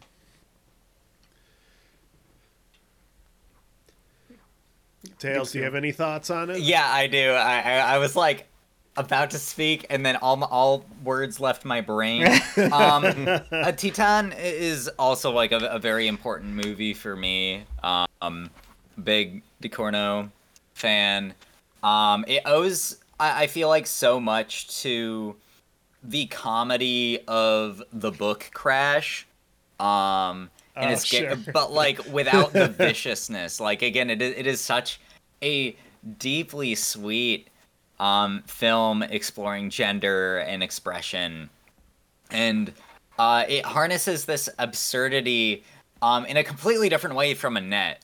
Annette, that absurdity like pulls you out into a different reality, where whereas in Titane, it, it is so naturally growing um, from reality into this strange off kilter world. It's it's uh um it it it, it, really is like a roller coaster. It, it wants to hit so many different tones, um, but still feels so unified in what it is doing as a whole. I gotta say, if you want a great double feature, everyone, Titane and Crash is like the double feature. Like, so I oh, highly yeah. recommend it. I have yet to do it. I need to do that myself, but like, yeah, shout out It's for all the sickos out there. it's a great for all time. the sickos out there. All, for all the sick, sad boy sickos out there. There's I a, there's so- a oh, go on. Oh, no, go, go, go, go, go. Oh, I was just gonna say, there's like a silly little thing in that film where the main character of our previous movie is implied to have been murdered on screen, Oh, yeah. um, which is very fun. Yes. and isn't like uh, Bertrand Bonello like her dad or something? Yeah. thought was really funny. Interesting cameo, director cameo. Mm-hmm. Inconsequential. What you what were you saying, Nick? No, I, it, I, it's a good movie for sickos. It's not a good movie for normal Italian ladies. I went to watch it at my local art house. I was the youngest person there, average age probably like 60. I, one one lady at the end of the screening just stood up. It was like, "This won the Palme d'Or," and I was like, "Yeah, fuck Yeah. this movie." I was like, "Well, you yeah." I was just there, like wiping away some tears, like, "Yeah, no, yeah." I'm just gonna leave very carefully. Get assaulted by probably my favorite. Uh, that's probably my favorite Palme d'Or winner of recent times. I that that, that was like, yes, they made the right choice with that movie. definitely the boldest. It's hard for these festivals to make such bold choices because it's not an easy film to market. I know, like I know people that work in like the Ven- behind the scenes of the Venice Film Festival and a couple from Cannes, and usually, like the festival heads try to push like specific narratives, a lot of like Oscar narratives, especially in Venice. Sure. But it's like, oh, it's Joker, Lion, Golden Lion. It's like, oh god, Oh yeah, that was why? ugh, That was not a rough. good choice. so to have something like Titane, it's like that. That was Spike Lee. That was his brilliant mind. Just had a. It was so happy. he Even said the name like at the beginning of the ceremony. It's like, yeah, let's start the Oh, yeah. ceremony. golden, golden palm. Ah, bless him. I love how yeah, I love how he spoiled it, and everyone was like, yeah, he's like T tan. It's like, no, you're not supposed to say that. I love Spike Lee. What a guy. What a guy. Tails, what's your number one? Um, my number one. Uh, I feel weird having this, this on the same list as Red Rocket. Um, but uh, it, it pairs very well with uh, the Fabelmans. My number one is my second favorite Paul Thomas Anderson film, Licorice Pizza, starring Oh, Alana wow. Haim and Cooper Hoffman. Um, we were talking about roller coaster cinema, and this is that um, to the greatest degree. Um, it, it feels like uh, the, the, this embellished experience that just wants to take you through the lives of these people in the 70s. It's very reminiscent of like um, Fellini's Amarcord in that it's like Sure. the director making a film about when he was a child, but for the most part, adults during that time when he was a child. So this like imaginary um, fantasy of what his 70s film would look like as someone who keeps making 70s films. Um, I think I think it's so funny. I, every time I watch it, I'm just like glowing the whole time. I think it, um, I- I- you know, it has some uh, controversial elements that I think, uh, for me, add a great deal of um, depth and add to like a thematic through line of, of of forcing you to acknowledge these people with very serious, unignorable faults and poor decisions um, that they will make and will continue making, um, and force you to kind of love them regardless. Um, and uh, I I don't have too much to say. Um, I'd say just give give it a watch if you haven't for whatever reason. Uh, you might hate it, um, but I it, it is very much uh, Paul Thomas Anderson doing a Spielberg um, while doing his own thing. Um, I I adore that film. Um, these my top two. I I just have such positive um, feelings on both of them uh, that I have difficulty articulating much on them, but uh, I, I have a great deal of love for this picture. I think I've listened to uh, "Let Me Roll It" five billion times since I've seen this movie. Paul the Paul, Paul Tom- McCartney song. Yeah, I mean, Paul Thomas Anderson has this ability to get those like licensed soundtracks with exclusively songs you've heard a hundred times before and present them in a way that like they're fresh all over again. right. Um, which is like really fantastic skill to have because uh, most directors who want to use, uh, uh, you know, like we've all seen a Michael Mann film before in the, from the 2000s. But right. Yeah, I um yeah, uh, I love Paul Thomas Anderson. I'm really I'm really excited for his next movie. Uh, fun fact: uh, Boogie Nights is a top five movie of all time for me. So fuck yeah. I'm always I'm always interested in his stuff. Uh, even when his stuff d- doesn't hit, I like think about it. I rewatch it. Uh, he's definitely one of he's like a top ten director for me. So yeah, it's always exciting to to celebrate him. I, I also can't wait for his new film. Um, Inherent Vice is my favorite of his by miles. By miles, Yeah, one of my favorite movies ever, ever made. Um, favorite of last decade. Um, possibly my favorite movie. Period. I'm, I'm obsessed with the book. I can't wait. He's the only only person who could possibly adapt Pynchon in a way that is satisfying. And uh, his next film is also an adaptation of the same author. I'm, I'm ready. He's also like one of the only directors where like everyone will have like different top fives of him, but they're all valid. You know, it's like it's more like it more says something about you and what you value in a movie than like you know the quality of the movie, uh, which I think is cool. So I yeah, it's always fun hearing what people's favorite PTA movies are. They're the most consistent filmographies out there. It's it's wild. It's absolutely wild. Even even like Sydney, which is kind of a mess. Um, uh, they, like caught that on 35, and just it's impossible not to have a fun time watching his films. Yeah, it's amazing. Uh, my number one. Uh, I'm still kind of wrestling with my number one because I feel like I digested Crimes of the Future more, and that should be my number one. But this this movie, I saw it at the Chicago International Film Festival last year, and it just like made me like cry my eyes out. It like uh, it made me feel seen in ways that movies like rarely capture. So it just like felt like a movie that spoke directly to me. It's uh, Wim Wenders' new film, Perfect Days. Uh, gosh, what can I say about Perfect Days? It's coming out. I'm gonna see it again finally for the second time next week. It's finally coming to Chicago, so I'm like so excited to like re-experience those emotions again and evaluate it again. But um, I think like what I love about Perfect Days, it's like a movie about this man who lives in Tokyo, and he's a he cleans toilets for a living. That's like his whole thing. He lives a very solitary life, and the whole movie is just like a character study of somebody who is just constantly trying to find beauty in the mundane, but also is is constantly just trying to like uh, occupy a piece of have a piece of mind to stave off the traumas of his past. And i just related to that so deeply on a personal level and the way the movie goes about it is so fascinating. Like the movie is constantly calling into question if the main character is happy or not.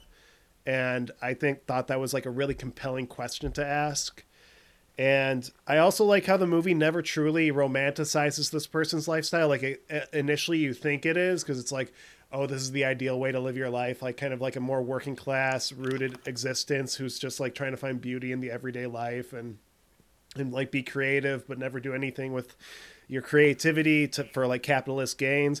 but like I think like the movie is like constantly aware of like you know this guy is trying to like maybe escape something from his past that happened to him, and I just thought it was a remarkable movie. I'm so excited to see it again. Um, I really think it's cool that Wim Wenders is back in the cultural conversation because uh, he was one of the best directors of the 80s with Paris, Texas, and Wings of Desire. He continued to make good stuff, but he wasn't really in the cultural conversation in the same way. And it seems like with this film, he's like really come back in a big way, especially for me. So, Perfect Days right now currently is my favorite movie of the decade. I can't wait. Wim Wenders is one of my all-time favorite directors. I love Paris, Texas, Wings of Desire, American Friend. Oh, definitely. It's my most anticipated thing of the past like couple years, and I will be there day one. I, I hope I didn't overhype it, but yeah, it's just like I, I actually went into it as like kind of a Wim Wenders casual. Like I like all those movies, especially Paris, Texas. I think Paris, Texas is Mm-hmm. Oh my God. remarkable. Um, but uh, even going into it, I'm like I kind of like had him on the same tier as like you know like kind of like a top 50 director. Like I like him a lot, but he's like not one of my favorites. And seeing this movie, I just have like a newfound appreciation for him, and I just like was so taken by it. Like I, it's it's very rare for a movie being like where I watch it. I think like the last time I truly felt this way about a movie was Inside Llewyn Davis. Like I'm like watching it and I'm like, oh my god, this movie is speaking to me on a level that I just need right now in this moment in a way that's like so specific to me. So I'm like that emotional catharsis was so special. Uh, he has like oh, throughout his movies, he has this like you know consistent melancholy, but like there is that thing in almost all of his movies where it is like so clear how much he appreciates little mundanities of life that is like hard to find reflected in a lot of like even semi-mainstream art. Right. Um, and just like incredibly infectious if you aren't already there, um, right alongside him with that kind of means of perceiving the world. Um, very, very beautiful eye he he brings to the screen. I'm gonna say something slightly controversial because uh, I love Jim. Jarmusch. I think Jim Jarmusch is a great director. This is the movie that I wanted Paterson to be. Like I, I saw Paterson and I thought it was good, but it like missed the mark slightly because it was going for the same thing. Perfect Days is like really like that was the movie I wanted Paterson to be. So I'm glad I got it. yeah. Let's go. Interesting. I'm st- I still have to watch it. It's in, it's been Same. in theaters for like a month here in Italy, and every single hmm. screening is at the worst possible time. And I almost went like last Wednesday, but then some friends invited me to like a private screening of their short films. I was like, ah, well, you know, friends Can't go, say no. Wim Wenders will stay. You could you could also just say no to your friends and be like, "Sorry, I gotta see it, the new Wim I, Wenders." I did think about it, which is probably bad. I was like, Go well, maybe. Otherwise, um, I also know he has another documentary that's uh, about Anselm Kiefer, the artist, that's coming out. Yeah. that I'm really interested to see. He actually shot it one. in the museum I was working in when I was working there, and that's Oh, one of the few times I was like starstruck because I like saw the Wenders and this crew just like having coffee in the same bar of the museum when I was there. I was just like. Ah, just gonna let let them be, let them be, give them the space. I know he shot I it just in 3D admire- too, so get ready for those glasses. I'm, I'm, I'm excited for it. I'm excited. More excited for Perfect Days though. This sounds it sounds like right up my alley. Everyone that I know that has seen it, they're like Nick, you're gonna love it. This is like beautiful, amazing, and like I love your passion, Orrin, for it. I'm like, oh, I really yeah, want to it's not experience like it's not like saccharine in any way. That's like the amazing Mm. thing about it. He's able to like achieve these emotions in a way that's like not schmaltzy and not like super lame. You know, I was like, which I think is so hard to do, but he totally did it for me. It's amazing. Is that a pod? Is that a Uh, podcast? I think we're just about there. Yeah. Uh, do, do we want to talk about movies that we right. we just do- missed? Uh, just missed our Yeah. top five? Let's, Yeah, let's- we let's do. them I a forgot I quick put that in mention, the show notes. Yeah, I don't have my show notes pulled up, but yeah, let, let's. I guess, uh, Aaron, do you want to start? Do you have any like near misses? Um, I mean, I don't know. This this particular list was challenging for me because I started thinking and I was like writing down all these movies, and then I'm like, wait, every one of these movies came out last decade. I was like experiencing like extreme pandemic skip. I don't, but I was like, oh my god, uh, I need to, I need to catch up. But um, yeah, I don't, I, I don't know. Like, I really liked RRR. I, I know that's just Yeah. Oh yeah. I love that movie. fun movie. Um, but uh, I, I don't know. It's hard to Boys say. That- Afraid. Oh, Beau is Afraid. Holy shit, that could be on my know. list. I didn't even think about that. Oh my god, Beau is Afraid. Uh, if if that movie was 45 minutes shorter, it probably would have been super high on my list. Um, yeah, that's that's another great one.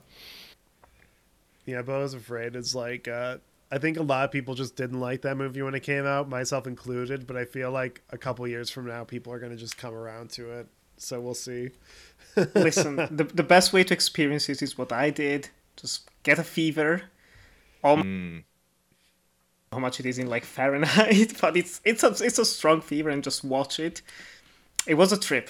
also, I'll say, just like mind blowing, just sweating and watching Beau Is Afraid. I felt like I was in the movie, just like losing my mind. Um, a weird film. Should I go with my list? I would like a Yeah, yeah, Yeah. well, you're near just quickly I also got a no not gonna let, get lost in it almost alphabetical order i think i don't know annette another round david byrne's america utopia only that was on documentary sadly memoria never rarely sometimes always killers of the flower moon oppenheimer tar top gun maverick souvenir part 2 and the worst person in the world Those are all good movies. Though I haven't It's, seen the uh, Souvenir Part 2 yet. I have to see that one. And that's uh, like souvenir part one part two and uh, lost daughter no eternal daughter sorry. Um, just a great triple feature of joanna hogg. Uh, all connected all three of them. All also about like art and movies and love and family and grief and oh it's it's uh, I, I love her a lot but she's very she's a very specific type of like art house filmmaker. She's not easy to easy to love uh, took me a while to to warm up to her, but it's worth it. I think Give, giving it time, Joanna Hogg is um, worth it. Very cool. What about you, Tails? Um, I have a few. I want to go. I, I want to touch a little bit more in depth uh, than Go that, but it. not spend a ton of time. Um, three documentaries, one of which definitely doesn't count. Um, but Gutter Restoration got str- uh, screened outside of like once or twice. So that one, Sepa, Our Lord of Miracles by uh, Walter Saxer, who worked heavily with a lot uh, uh, with uh, Werner Herzog on a lot of his best stuff, including like Stroszek. Um, it's a documentary about a open air penal colony in uh, the Peruvian Amazon um, that effectively like turned into this self-sustaining community of sorts um, just due to how remote it was that it was forgotten by the government um, very hard to see. I, I think in america it's actually on tubi but um, watch this movie really really overlooked. Uh, one of my favorites i've seen in general this decade. Um, other two documentaries geographies of solitude which is my favorite movie of last year. I don't think it's like the best movie of last year but it's this this documentary about a woman who lives on this um, island that's a mile wide, 20 miles long. She's lived there for 40 years, documenting all of the movements of all of the plant life, collecting all of the trash that washes up on shore, which is absolutely horrific. It bounces between like documentary structure, um, often like even referencing like Stan Brakhage, um, by like having certain rolls of film like developed in kind of alternative chemicals. Um, Nice. And then uh, third documentary, All the Beauty and the Bloodshed. Um, don't need to talk too much about it, but it's it's about Nan Goldin, uh, one of my favorite photographers, um, and her life and her relation to the opioid crisis. Um, I think it's like one of the strongest like mainstream documentaries of the decade. Um, other movies I'll quickly breeze through: Avatar: Way of the Water. I love it. Yes. Has some negative Love elements, but. I watched that four times in IMAX. I would see it in IMAX. Uh, this moment, if I had the chance, it is so lovely to see like a very '90s ass like big movie in like the biggest sense. And uh, James Cameron finally made a third movie that I like from him. I also like Terminator One and Abyss. Um, we uh, during the break, a couple of us were chatting about Wheel of Fortune and Fantasy by Ryusuke Yes. Hamaguchi, um, who did Drive My Car. It's an anthology film. I love anthology films, so I'm a little biased. Uh, very literary, very uh, touching set of, of three stories. Check it out. Gaspar Noé made something resembling something that is uh, at all palatable to me. That isn't just crass. I thought Vortex was great, if not, if not occasionally blunt. Um, this three-hour study of this couple, one of which is developing dementia in their old age. Um, uh, Triangle of Sadness, I think, is one of the funniest comedies of the decade. Um, Nope, another one of those like big movies um, that, uh, especially on second watch, I, I was completely t- overcome by it. Um, Kelly Reichardt, one of my favorite acted filmmakers, uh, finally broke out with uh, the distribution of First Cow in the 2020s. Um, really lovely to see her um, become almost a household name in terms of indie directors. Um, Decision to Leave is one of the most like formalistically impressive films uh, from Park Chan Wook. Um, somewhat divisive, but I think everyone has a pretty pleasant time watching that film. Incredible um, uh, procedural with a twist. Um, Wes Anderson's Asteroid City, another pretty Oh, divisive yeah. one that is like far Love and away my favorite thing he's touched.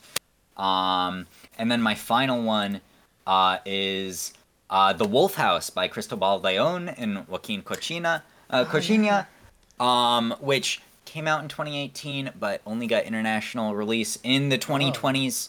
Um, it is uh, just over an hour long.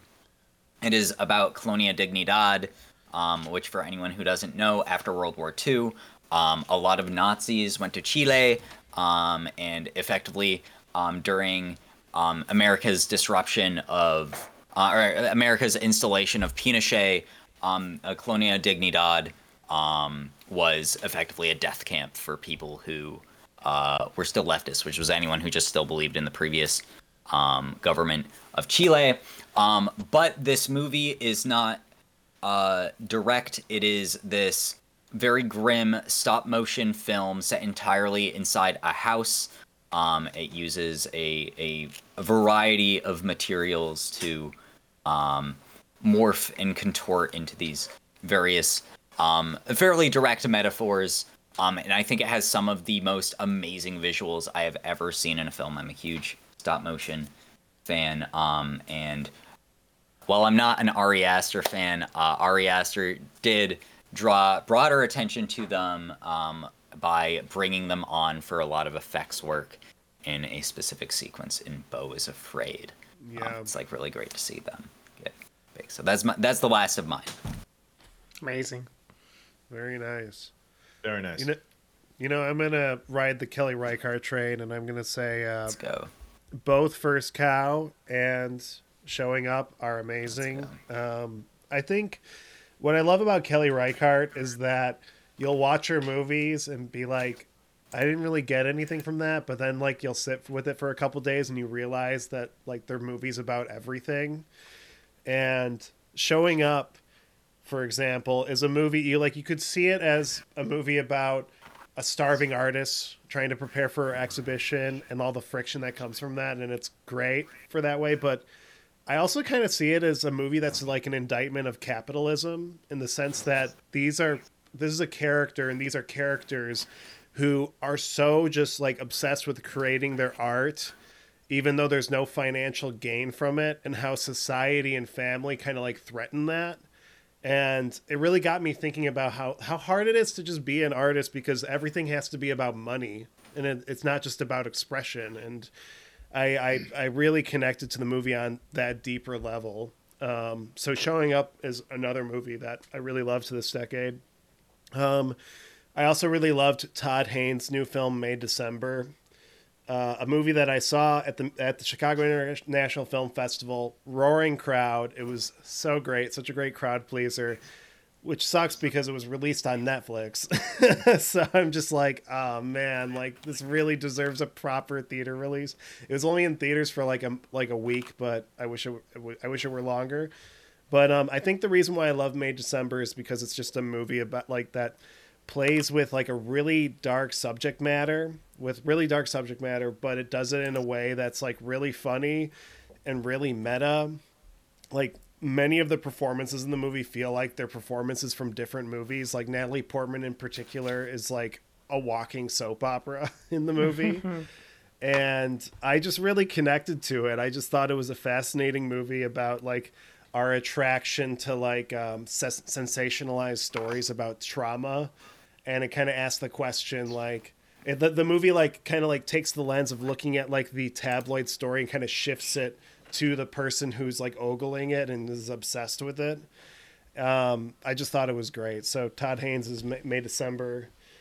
Um, and I think the other one I want to shout out, I really, really, really loved Godzilla minus one. I could have chosen many big blockbusters. I love Top Gun Maverick. I love Avatar Way of the Water, but Godzilla minus one, I really connected to it because I just thought like the way it weaved like kind of kaiju monster melodrama, but kind of made it a broader story about overcoming national trauma from World War II and the atomic bomb, which, you know, you could say that about any Godzilla movie, especially the original, but for this one, like I really felt it. Um, I, I really loved Godzilla minus one. So th- those are my three picks for my honorable mentions. Cool.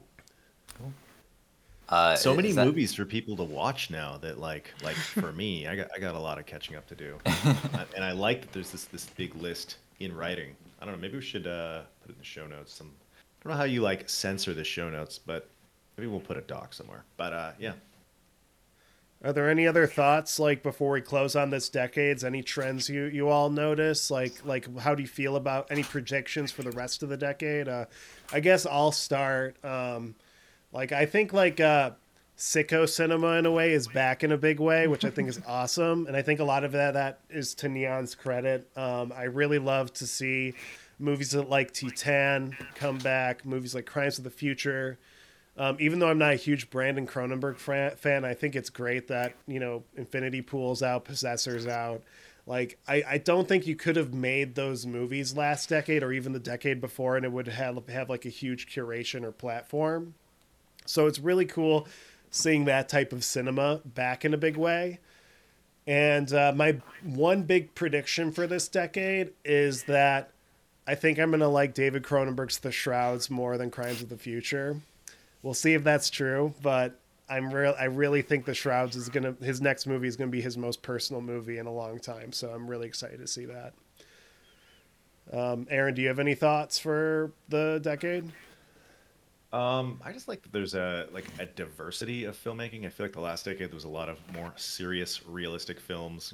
You know, there, there's like stranger stuff. You got Crimes of the Future that's just totally bizarre. Um, yeah, like, what's the name? Yeah, I don't know. Just just a different feel, a little more surreal. But Definitely. What do you think, Nick?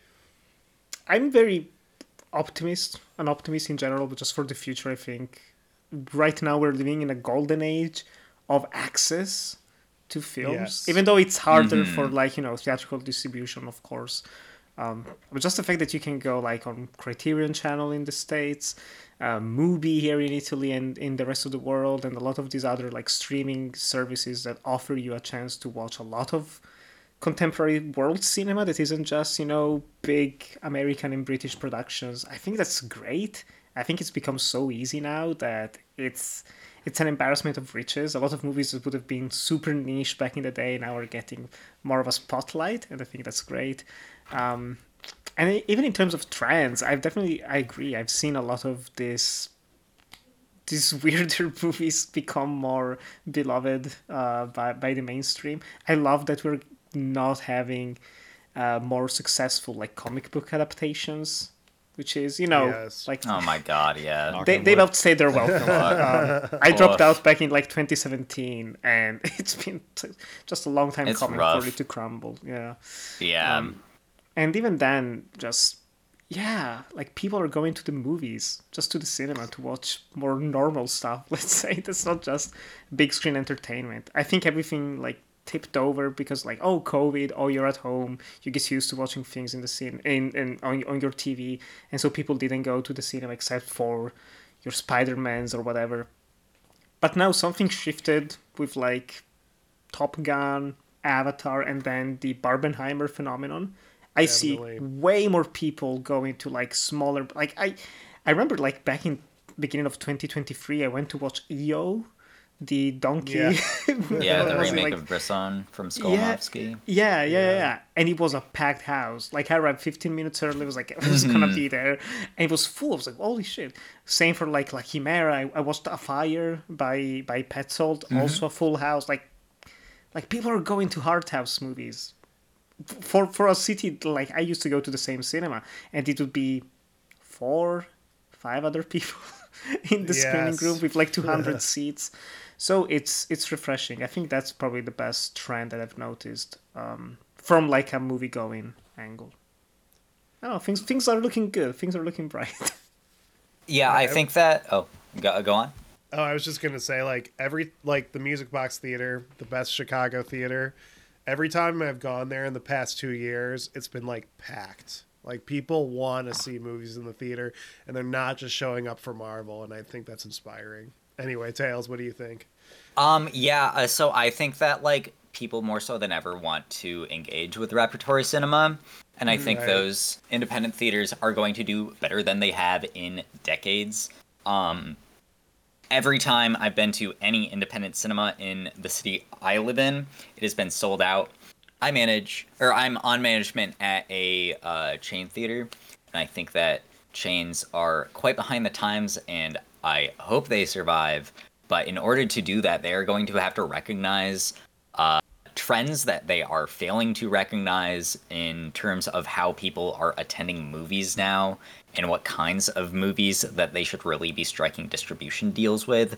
They should be going out of the way to distribute smaller films um, that do have a level of cultivated hype contracts provided, you know, um, that aren't you know I, I feel like in in the 2010s it was it was such a wasteland for like so much film i felt like you know you know everything was was taken over by the mcu and so like big movies were damaged by that. And then at the same time um smaller films and independent cinema like were really falling into these traps of like kind of wanting you to know how smart they are well uh, or like increase like literacy of like the average moviegoer and make them feel smart by having these like very thematically simplistic films posited or like concepts posited as like this brilliant revelation like a24 really capitalized on this like Yeah. alex garland is like the epitome of what i think of when i think of like small budget uh tw- or uh, you know mid-budget uh 2010s film where they they're like you know i think ex machina is great but like at the same time it is like true dumb guy shit out there and on uh, honestly i feel like that is the case with a lot of the big name directors that like grew out of the 2010s and i think people are going to remember the 2010s pretty negatively overall as time goes on. Um, and while the beginning of the 2020s has very much been you know, a lot of just like streaming service over uh, overflow and just like very stupid movies and like old people movies and stuff. I think there are definitely like seeds that can grow into like an even bigger like art house premise and the main uh, uh, uh, uh not not premise uh a presence um in like uh, the average moviegoer, they may be engaging with more challenging films more naturally in, in in the coming years, and it's also like you know, um, movies in general obviously struggling in a lot of ways, but um, seeing like some blockbusters in the past couple years that are not just um, variants of an MCU film, um, or you know, some high concept thing. Um, is just like really reassuring. And we're not going to get to like the spec script boom, boom of the 90s or anything like that, but I, I'm feeling much more positive now than I was like even a year ago about this coming decade of film. Yeah, I, I completely agree with everything you said. I'm I'm just uh, I'm just glad that the MCU is dying because it's just um, it's just getting to the So many point resources. so many resources, but it's uh, I- I think it's just turning into like this self defeating enterprise because they're making movies the, the MCU is making movies at this point where where it's like, okay, in order to know what's going on in this movie, you need to have watched like five Disney Plus shows and like thirty movies, and then you're caught up and you know. And it's like you're caught up for a children's story, like a, a very low Yeah. complexity but like high demand entry. You don't need to do Thing. homeworks for that. Yeah, Yeah, I- I- exactly. I I think it's I think the streaming wars and like the uh like that whole like obsession with content is starting to backfire and I think people just want to watch a movie now. They just Yeah. want to go to the cinema, watch a movie for 2 hours that is a complete story and then go home talk about how much they liked or disliked that movie. I think people are burnt out on content obsession and I think that also kind of applies to prestige television too. I I think people still watch you know like Succession and The Bear cuz like they're great, but I think Mm-hmm. I think when people see like a new prestige show, like the new Sexy Beast show or something, and it's like a, a 10 episode television show, it's like, why can't this just be a two hour movie? Why do I have to watch 10 episodes and have it like artificially extended for like 10 episodes? It's like, I think people are burning out on, on it. I agree. I agree. Hmm. Well, I now I now I think that was a pod. What do y'all Cool. think? I think so. I think that was, That a was pod. great. Good Yeah, note to good. end on. Yeah, that was a that was a great conversation, everyone. I'm so happy, like uh, Nick and Tails, that you both showed up. And Aaron, it's always great to podcast with you, and I hope uh, listeners have a whole bunch of movies to watch if they haven't seen them. And uh, I, yeah, I think that's the pod. Cool. Yeah, yeah. Thank you everyone for showing up, and uh, yeah, I got a lot of movies to watch. I, I think uh, I think the listeners are going to be excited. Um, Nick, where can people find you? They can follow me on Twitter and Instagram at NikkiGran97, and you can also watch my short films on YouTube and Vimeo at Enjoy the Movies. And uh, Tails, where can people find you? Um, I'm mostly offline now. I technically have a Twitter account. That's Tales of Tales, which I'll write in the show notes how that's spelled because it's terrible verbal SEO. Um, but mostly I just hang out in um, uh, Jacob Geller Patreon Discord running that. So if you want to say hello, drop by.